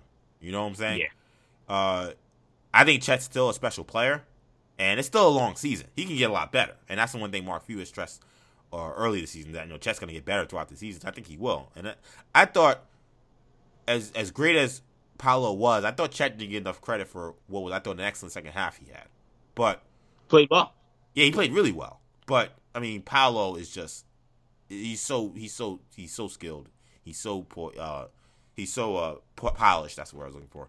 And to me, the difference is the the jump shot. You know, I think the jump shot for him has kind of been a little hit or miss on the high school level. If he's shooting like that, which he shot the ball, he shot the ball great all season. So I don't want to make. He look like a guy who spent hours and hours. In the I mean, the jump shot looks so pure. You know what I'm saying? Like sometimes you see a guy make some shots, uh, he still needs to work on that shot. I didn't get that feeling from him. He was very confident. Like was, he, you could tell was, he knew those shots were going in. Yeah, it was going in as soon as he left his hands. It was compact release. He, he, knew what he was doing. He had great balance. pre-shot, uh, the the the, the pre-shot uh, preparation was excellent on those catch and shoots. He looked like Carmelo Anthony. So again, that guy, I have a tough time saying I'm not taking number one unless it's some kind of positional thing, or unless again there's growth. There's a lot of time left. I don't want to make it. Oh, this game means Paolo's number one. Oh, there's a lot of time to be had. Yeah, I mean, and I think that it was also was why I want to say something about the refs because this is the game that we shouldn't have been worried about the refs. Chet started the game on Paolo Banchero, and I wanted to see that matchup. And the refs kind of took that away from us with these stupid fouls that they were calling on both sides. It wasn't. I'm not even calling it from a Gonzaga situation. There was that game was poorly officiated, and it didn't even muddle the matchup we posted. We really saw Banchero versus uh, uh, Anton Watson, uh, you know, and that, that clearly didn't go very well. You know, we I would have liked to have seen Chet and Banchero go head to head, and we really didn't get that because the refs really robbed us very early in the first half. But Do you Um, think Duke is the best team in the country? They're ranked number one now. Obviously, you're a Gonzaga fan, so take that with a grain Yeah. of salt. But yeah, yeah, yeah. Everybody take this with a grain of salt. Um, I think it's one of those things where it's like, you know, you know, what's the, you know, like you said, styles make fights earlier. Yes. I think Gonzaga is better than Duke, but I think Gonzaga will always have a problem with that Duke team. If that makes sense. that team is. I mean, I said it. And you going said into it. I You said told it. And again, apologies to people who've been waiting for this sports podcast. We didn't get to talk about this, but you said it going into the game. You said I was like going into the week. Everybody was talking about the Yeah. UCLA game. I was like, The Duke I said it watching the. Texas game. I was like, yeah. Gonzaga's not gonna have much trouble with UCLA. Duke, Duke will be a, a different conversation, only because of the size factor, you know. And Yeah, Mark Williams was Riley. he was and tremendous. it would have been close game. even with Cody Riley. But you know, like UCLA wouldn't be able to compete. Now, I think UCLA versus Duke may be a different conversation because as good as Paolo is, He's going up you know- against Jaime Jaquez. He's going up against right? Yeah, he's exactly. going to get some First real dogs on that wing. Right. Yeah, and he's if he's scoring a lot on the perimeter, like he's gonna have to take over in the post, which I think he can do. But Coach K's got to get him those those looks, and Mark Williams isn't gonna do anything to the post. You know, I mean, besides dunk it. And Gonzaga and Gonzaga relies heavily on interior scoring, whereas usually it relies heavily on one-on-one scoring. Right. So Drew the, Timme. the whole idea of like you know, uh, um, you know, Duke's center just erasing everything at the rim. Mark Williams, it might not be as much of a difference if, if you know, Hawkins and and and Juzang are just killing you in the mid range. Right. Like you know, like that doesn't matter. Now, So, I, I that's why you- I say styles make fights. Duke deserves to be number one. They won that game and they beat the number one team. I think that that's a tough match for Gonzaga. I think Gonzaga is still a more well-rounded team. Yeah, I if you're asking me who I think will end the season at number one, I would, I would venture to guess it's Gonzaga because I don't think they'll they probably won't lose in the West Coast Conference. And I'll be honest, and I'll give Duke some some rope here. I think that in some ways that's a little unfair to Duke because we know that you know this was this is the toughest game Gonzaga's gonna play all year, and then and now the West Coast. and you Coast guys play Alabama next week. I know it's not like it's easy, but but you know the West Coast Conference is much improved, but it is what it is. It's not the ACC. Now Duke, you know, pads the schedule early on with a lot of you know they played the Citadel earlier this week, you know, so like Right. we understand what time it is there too, but fair is fair. So Duke is about to hit the, the really tough part of their schedule, and they're the best team in the ACC in my opinion, but they'll probably lose three to four games. That's and that's just being just like that's not a diss. That's just AC is a tough Yeah, conference. you like they're have gonna lose. games that you won't shoot well, Yeah. and the other team will, and you'll lose. Yeah, you they, they'll probably split to Carolina because that's usually how that goes. Uh, they'll probably split to Virginia because that's usually how that goes. Florida State, and then, they steal and then yeah, and then pick one of them other teams. Florida State, one of them teams steal a game, and now, now you got three losses. No one thinks that Duke isn't an elite team, but that's just the the, the gauntlet that, that is the ACC. And then you got Gonzaga, I mean, injuries and things like that. Gonzaga is very less likely they'll get picked good. off. BYU, I think is very good. BYU is serious. Not in a different yeah. tier. They're they're in a different tier. Yeah, they're, they're not as good as any of those teams I just named. No. And So- and again, those are Gonzaga's biggest games. Like Gonzaga knows, be ready for BYU. Right. You may be able to sleepwalk at Santa Clara or at Pepperdine, Who are both good, by the way. yeah, and still win by 20 points, even if the first half is kind of close. You know, BYU, you know, you gotta be you gotta be in the game for 40 minutes, or you could get clipped. Um, Duke, that's every game is against a BYU kind of level team, basically, unless you're playing Pitt, you know, or, or Georgia Tech or Wake. Um, so yeah, I mean, it's it, it'll. I, I mean, it's the the scary thing for Gonzaga. I wouldn't say scary because again, there's you know you can count on on one hand the amount of teams that probably can that could consistently give Gonzaga problems. But the other team that presents a tough challenge is the number two team in the country right now, and that's Purdue. Do you um, feel like they, Gonzaga should still be should be number two? I see some Gonzaga fans that feel like they're Purdue's played nobody, and they beat they beat the number two team in the country. So why are they anything less than two? Yeah, and they played the quasi number one team to a, almost a standstill. Right, right. It was um, a, it was a nip and Well, I mean, look, battle. some people think rate rankings are stupid. You know, like particularly like AP polls and coaches polls because they're they're just power rankings. You know, they're not really a reflection of who the best teams are. Uh, you have to like it's like the conversation we have in college football. Like if if Alabama loses to Georgia by a field goal in overtime, or they lose by that stupid two point conversion thing in over in triple overtime, should they still be in the playoff? Mm. In a poll, they would you have to drop from two to six just because you can't stay where you are if you lose a game. But but that's the that's the way we do the polls. Um, but do I think they're the second best team in the country? Probably. Uh, like just in terms of I mean, they may be the best, but just in terms of who's played the second best in the country, it's probably Gonzaga. Mm. Just they had play having to play the team that may be the number one. Um, but again, I think it's going to end the season number one. They probably, I mean, in terms of who gets the number one overall seed, that'll maybe end up actually being a little different because you have now a head head to head game between two teams that'll be in that conversation. And if it comes down to it, you may have Duke. If Duke is also in that number one seed range, they may actually may maybe ahead of Gonzaga in that regard. But if this is Gonzaga's only loss, I mean, you, you gotta you, you can't you gotta live with it. Um, but man, it's gonna be it's already been a very good season in college basketball, and we will have you know continue to have plenty of excellent matchups. And I'm really glad playing each other. And I'm really glad we got to hone in on the college basketball aspect of this because you know, you know, Paolo and Chet are supernovas when it comes to NBA draft, and we all understand that. I think there was some frustration over the fact that the conversation centered seemingly only around NBA draft, and not around the fact that you know, like these this is a supernova college basketball matchup, and this is going to be perhaps two Final Four teams, and they got to see it. We got to see a classic in Vegas, and I think that that's fair. I think that's fair that some people were, were, were frustrated at that. Though I understand, given our thing with the NBA draft, that, that we, we love the NBA draft and we want to talk about that. So I'm happy we got to kind of talk about the fallout of these teams because these teams are going to be uh, are going to be reckoning with throughout the season. It's going to be a great college basketball season. There are a lot of really good teams. Uh, I want to thank everybody though for checking out this uh, extra long edition of New Generation Sports Talk. I know we were out for a little bit, but um, it wasn't like we weren't creating. We were doing a lot of hero stuff. We were doing YouTube stuff for sports, but we hadn't done the sports podcast in a while apologies that I don't think we'll have a hiatus that long for a while now. So uh, you'll be able to catch us soon, of course, on all of our podcast networks, or, or podcast channels rather. Um, the New Generation Podcast Network can be found on Apple Podcasts, Spotify, SoundCloud, Stitcher, and TuneIn. Also, be sure to check us out on YouTube, New Generation Media, to catch that uh, YouTube content that I was just mentioning. Plenty of hero stuff on there, some sports stuff on there as well. Also, be sure to check us out on social media. We're on Twitter, New Generation Pod, Instagram, New Generation Podcast. You can find us individually on social media. You can find Shamari, excuse me, uh, Kendall on uh, on Twitter at New Gen Ken. You can find me on Twitter at EJ underscore Stewart and on Instagram at Action EJ. Thank you guys again for checking us out. Shamari, for, why do I keep saying Shamari? Shamari is like the hidden man in this podcast. Uh, for Kendall, I've been saying Shamari because we've been doing Hero Talk all this time. Uh, but for Kendall, I'm EJ. Take it easy, guys. Peace.